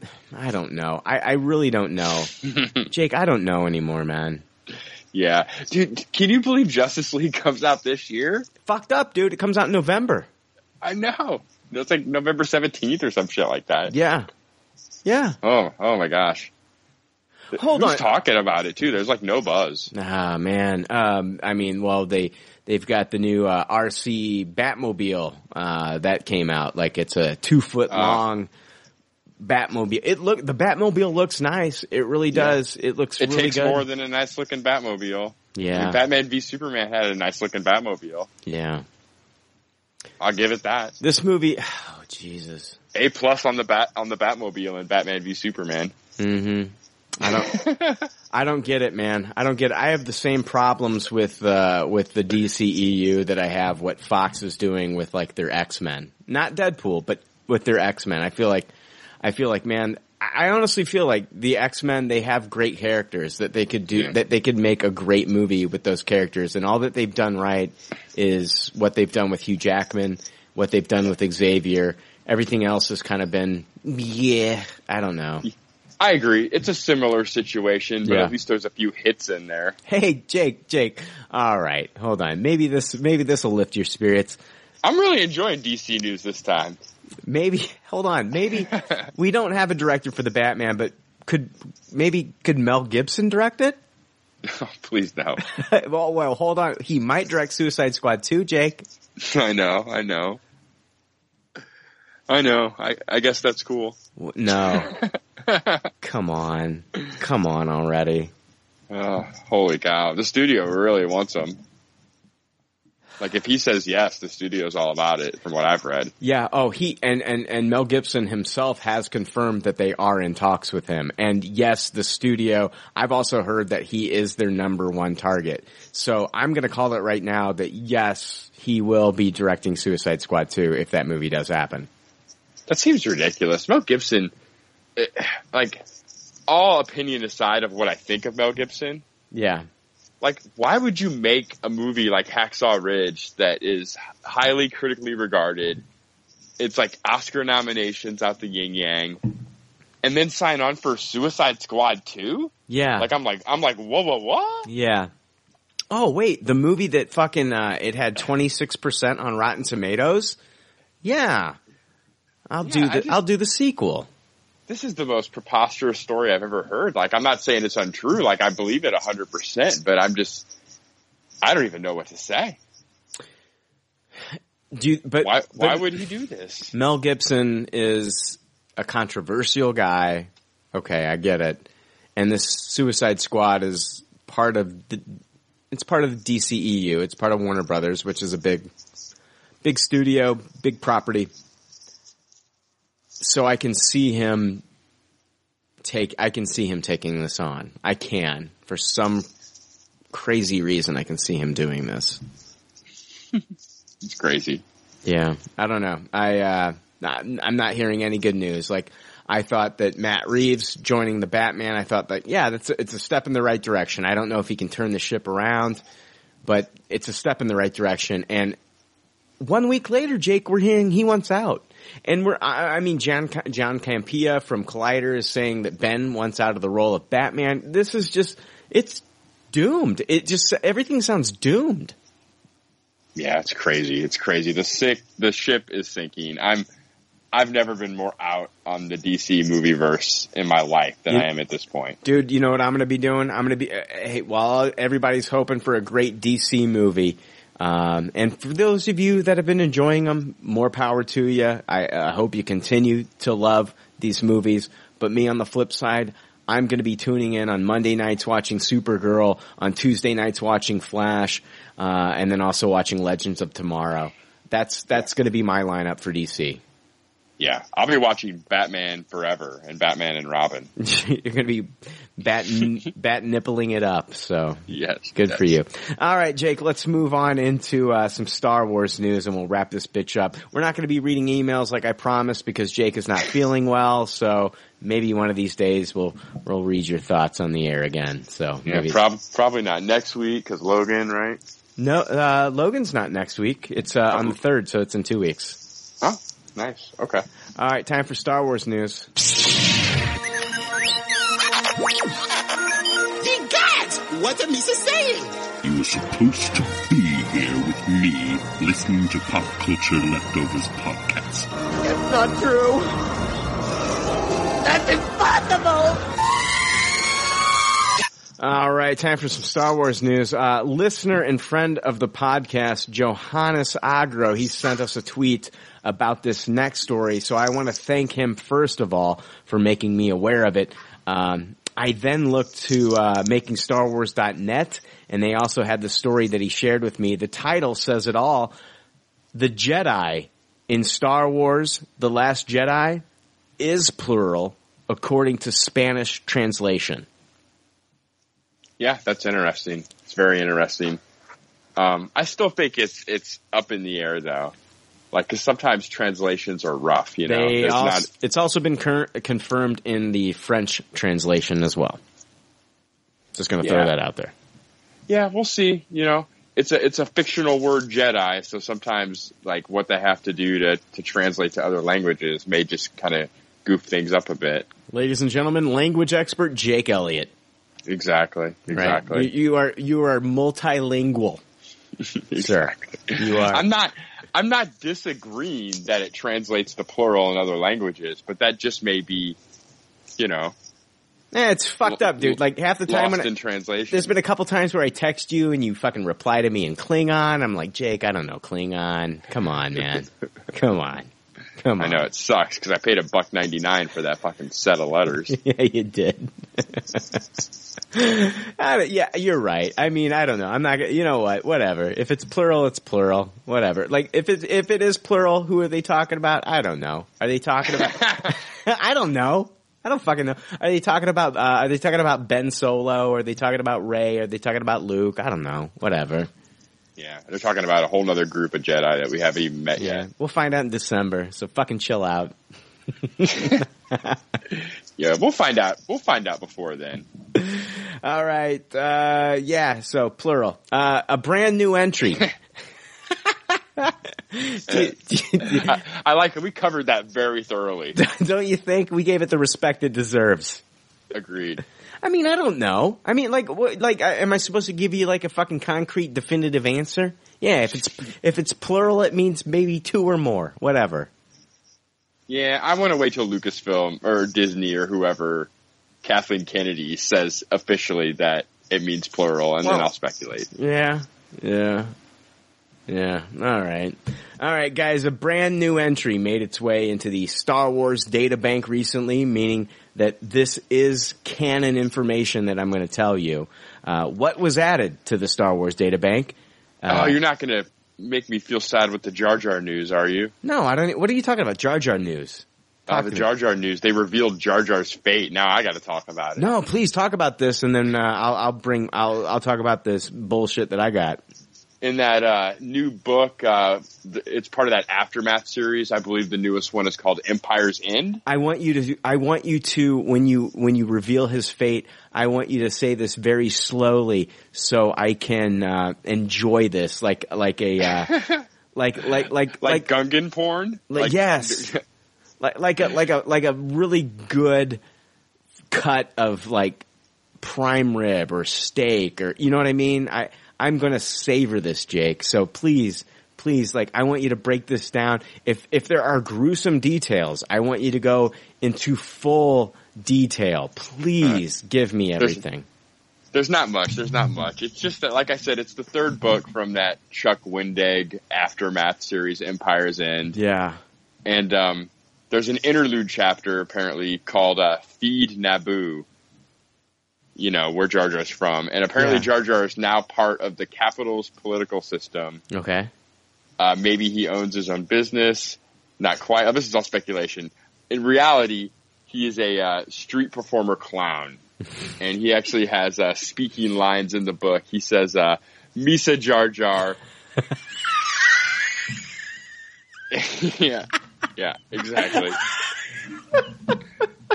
I'm trying to find the actual the actual part from the book. Okay, please. Oh my god. Oh my god. Me, Misa Jar Jar. Oh wow. Oh yeah. Oh, here we go. Here's part of the description of what Jar Jar does All as a street performer. All right. Sometimes, sometimes the Gungan does different things, things you've never seen, things you'll never see again. Dude, is he is he sucking dick in the alleys of Naboo? It's the like the lower, dirtier section of Theed. All right. Just a few days ago, he splashed into the fountain center, then pretended to have the stream shoot him way up in the air. It says the clothes they call him. Bring the clown. We want to see the clown. We like it how he juggles glombo shells or spits fish up in the air and catches them, or how he dances around and falls on his butt. The adults, though, they don't say much about him or to him, and no other Gungan camp comes to see him either. Nobody even says his name. Wow. hmm. So he ends up being like a street performer?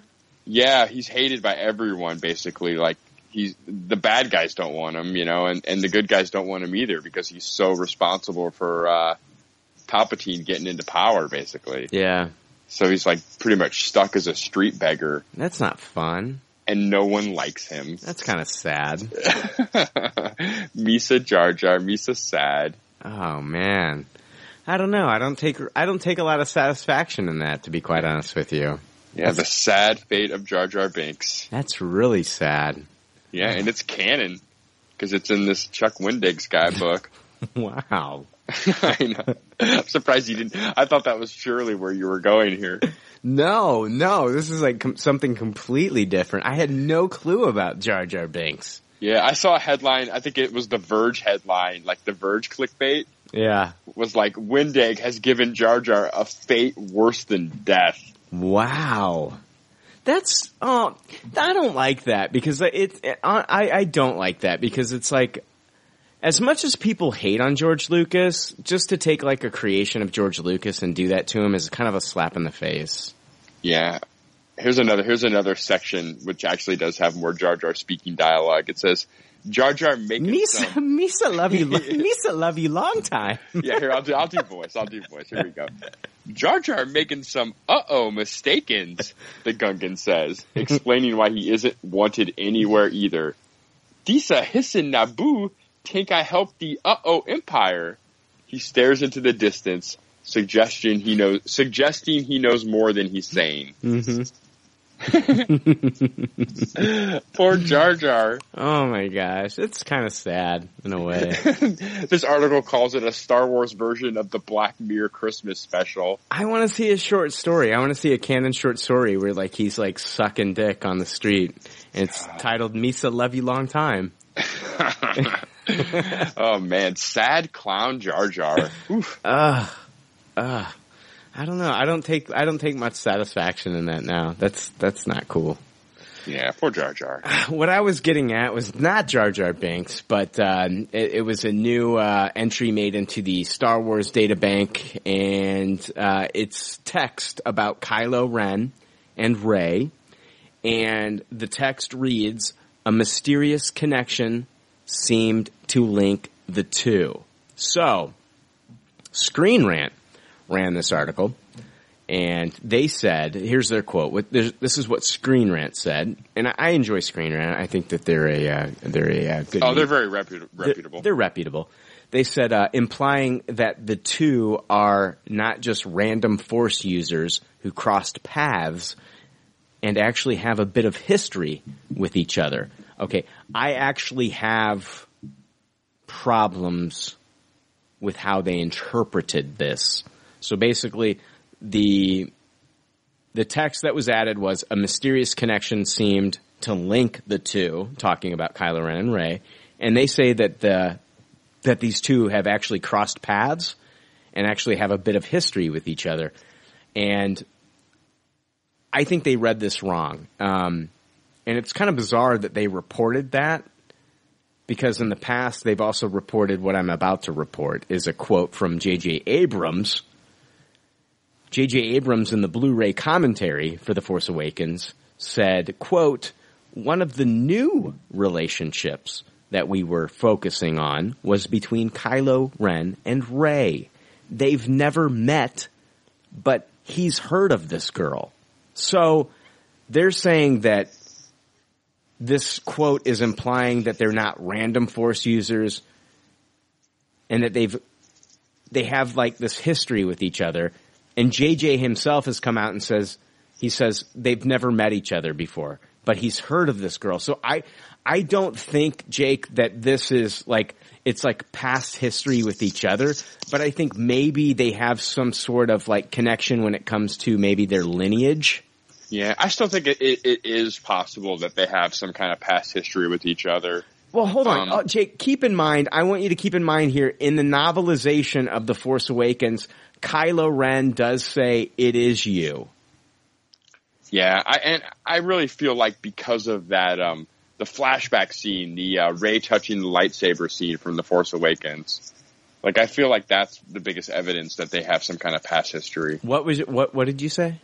The the flashback scene from The Force Awakens, Yeah. like the the fact that Rey is seeing Kylo Ren there, like I, I really think that she has some kind of history with him. Where, when did she see Kylo Ren? Well, in the flashback, right? What flashback? When she when she touches the lightsaber with Maz Kanata, when does she see Kylo? she sees Kylo. Doesn't she see Kylo on the same planet that Luke's on? Am I crazy? There's a ship that's flying away from where where she like Luke where where where someone dropped her off on Jakku. I don't Isn't know. that the shot where we see Kylo and the Knights of Ren? Oh, we do see Kylo and the Knights of Ren. You're right. We see Kylo and the Knights of Ren. Uh, in is it that? That's the flashback? flashback. That's the sequence after Rey touches the lightsaber. Yeah.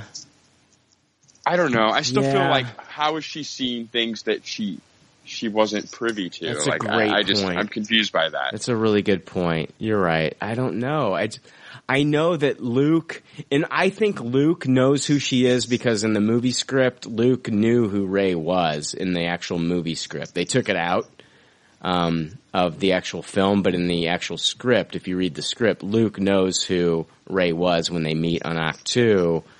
Um, and in the novelization, Kylo Ren, he says, it is you. But J.J. Abrams has said that they've never met each other before, but he yeah, knows but I who she is. past J.J. Abrams to say whatever the fuck. It's not like he's not capable of that.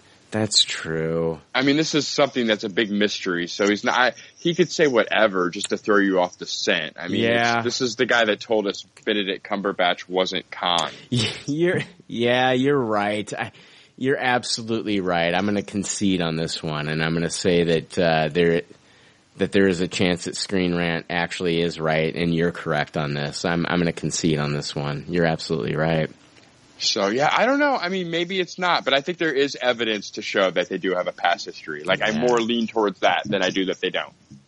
Yeah, and I've even gone on the record before as to saying like who dropped Rey off on Jakku. It could have been a young Kylo Ren. I mean, I've said that in the past. Yeah, I'm I'm thinking. Hmm, yeah, shit. I I don't know. I I- I do think it's a lot of misdirection though. Yeah. So yeah, that's interesting. That's I'd like to read that Screen Rant article. Yeah, I uh, I'll find the article and I can I can send it to you through a text or or something. So yeah, it's uh, I don't know, man. It's uh, fuck. God damn it! I came in here thinking like, oh my god, like Screen Rant's totally wrong about this, but on the flip side, you're making some great goddamn points. I'm sorry. I'm no, sorry. no, don't be sorry. Don't be sorry. I'm glad. no, I, I mean, yeah, you're making really good points, and I can't dispute them. Yeah, J.J. Abrams is the master of misdirection. he really yeah, is. exactly. You can't really like. Well, J.J. Abrams said that this is that. Is Right. like, well, Right. There- don't th- know. like there's direct there's directors like when they say something I trust them like I feel like like what they say is like I can take them at face value James Gunn is one of those directors yeah, yeah. When Like Steven James- Spielberg's not going to tell us a bunch of shit. Exactly. That's going to end up being lies. But on the flip On side, purpose. yeah, J.J. Abrams, though, on the flip side, I was just taking it as the fact that, that J.J. Abrams said this on a Star Wars Blu-ray, that like the Star Wars story group would not let him say something that's not factual. Yeah, but I think the Star Wars story group would uh, like. I think they could be working hand in hand. I think. Yeah, but it's- it's- Kennedy it's- it's is not- a, is a very suave lady. I get- she could be all about the lie. Star Trek is different. It's Paramount. Star Trek the is, is Paramount, and it's not Disney. I, it's not. It's not Lucasfilm. So I don't know. You're right, though. You're right, though. If I'm if I'm gonna go on the history of J.J. Abrams, this guy has not been 100 percent truthful with us in the past. So Yeah, and, and and we know how much secrecy they try to keep with Star Wars. Yes. So why wouldn't they try to throw you off the scent of stuff by telling lies? Yeah, but if I if I go back and I fucking watch that fucking Star Wars: The Force Awakens Blu-ray commentary, I'm just like, "Fuck you, Abrams, you lying son of a bitch." I don't know. It all depends. Like it, if Yeah. it reveals a payoff that's really great and we Yeah. love, then then congratulations, J.J. Abrams, for making us not be on that trail. That's true. That's true. If I if you know, yeah, when I watch Star Wars Episode Eight or Episode Nine or whenever they re- they they feel like revealing uh, this, if they've had a relationship before, and if it's great, then yeah, that's fine. Yeah, props to you. Good job.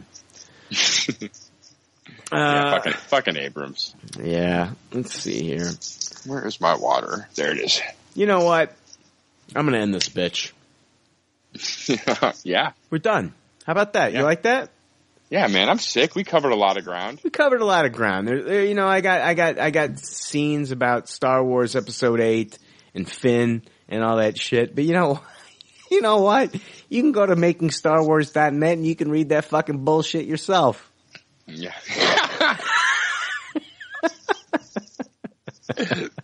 I like it. I like yeah. it. Yeah. Are you fucking illiterate? You fucking.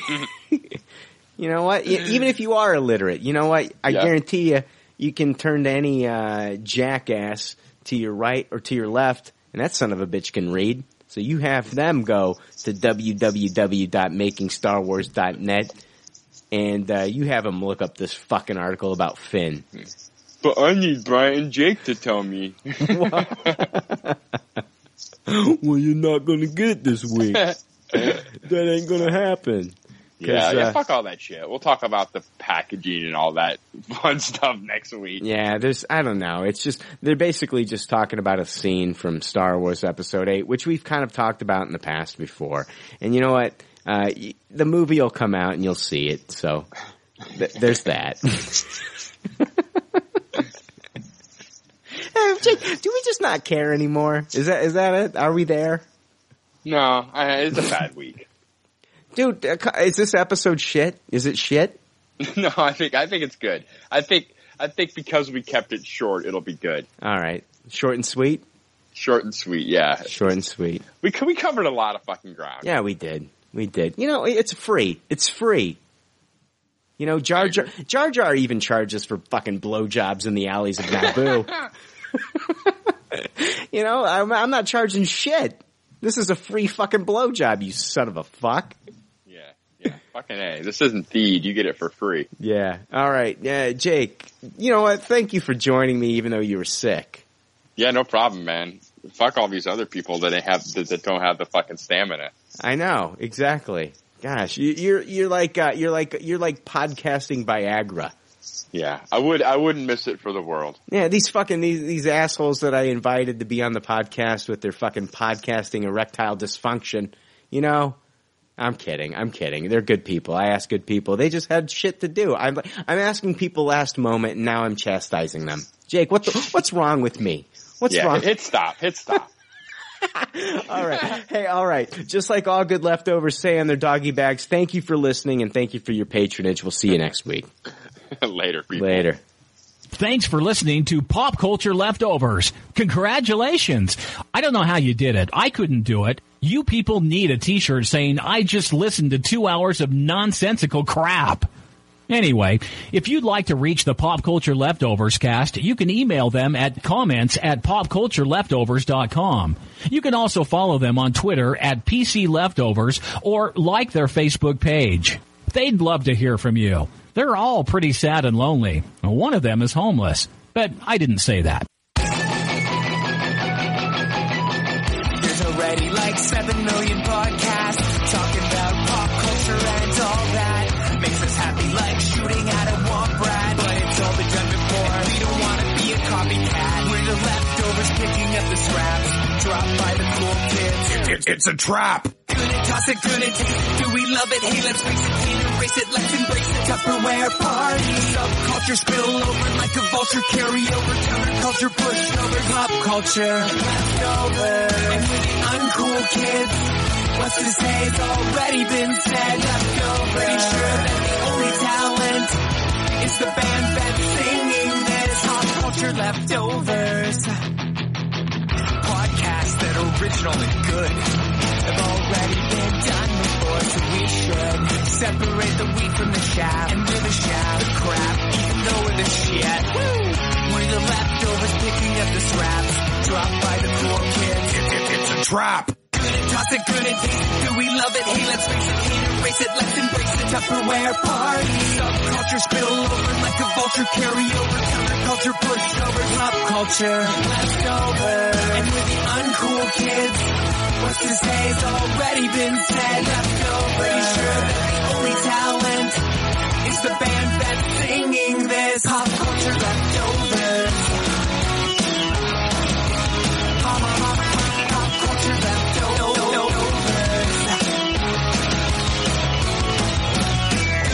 It, it. Do we love it? Hey, let's face it, can't erase it. Let's embrace the Tupperware party. Subculture spill over like a vulture. Carry over counterculture, pushovers, pop culture, leftovers. And with the uncool kids, what's to say's already been said. Leftovers. Sure the only talent is the band that's singing this. Pop culture leftovers.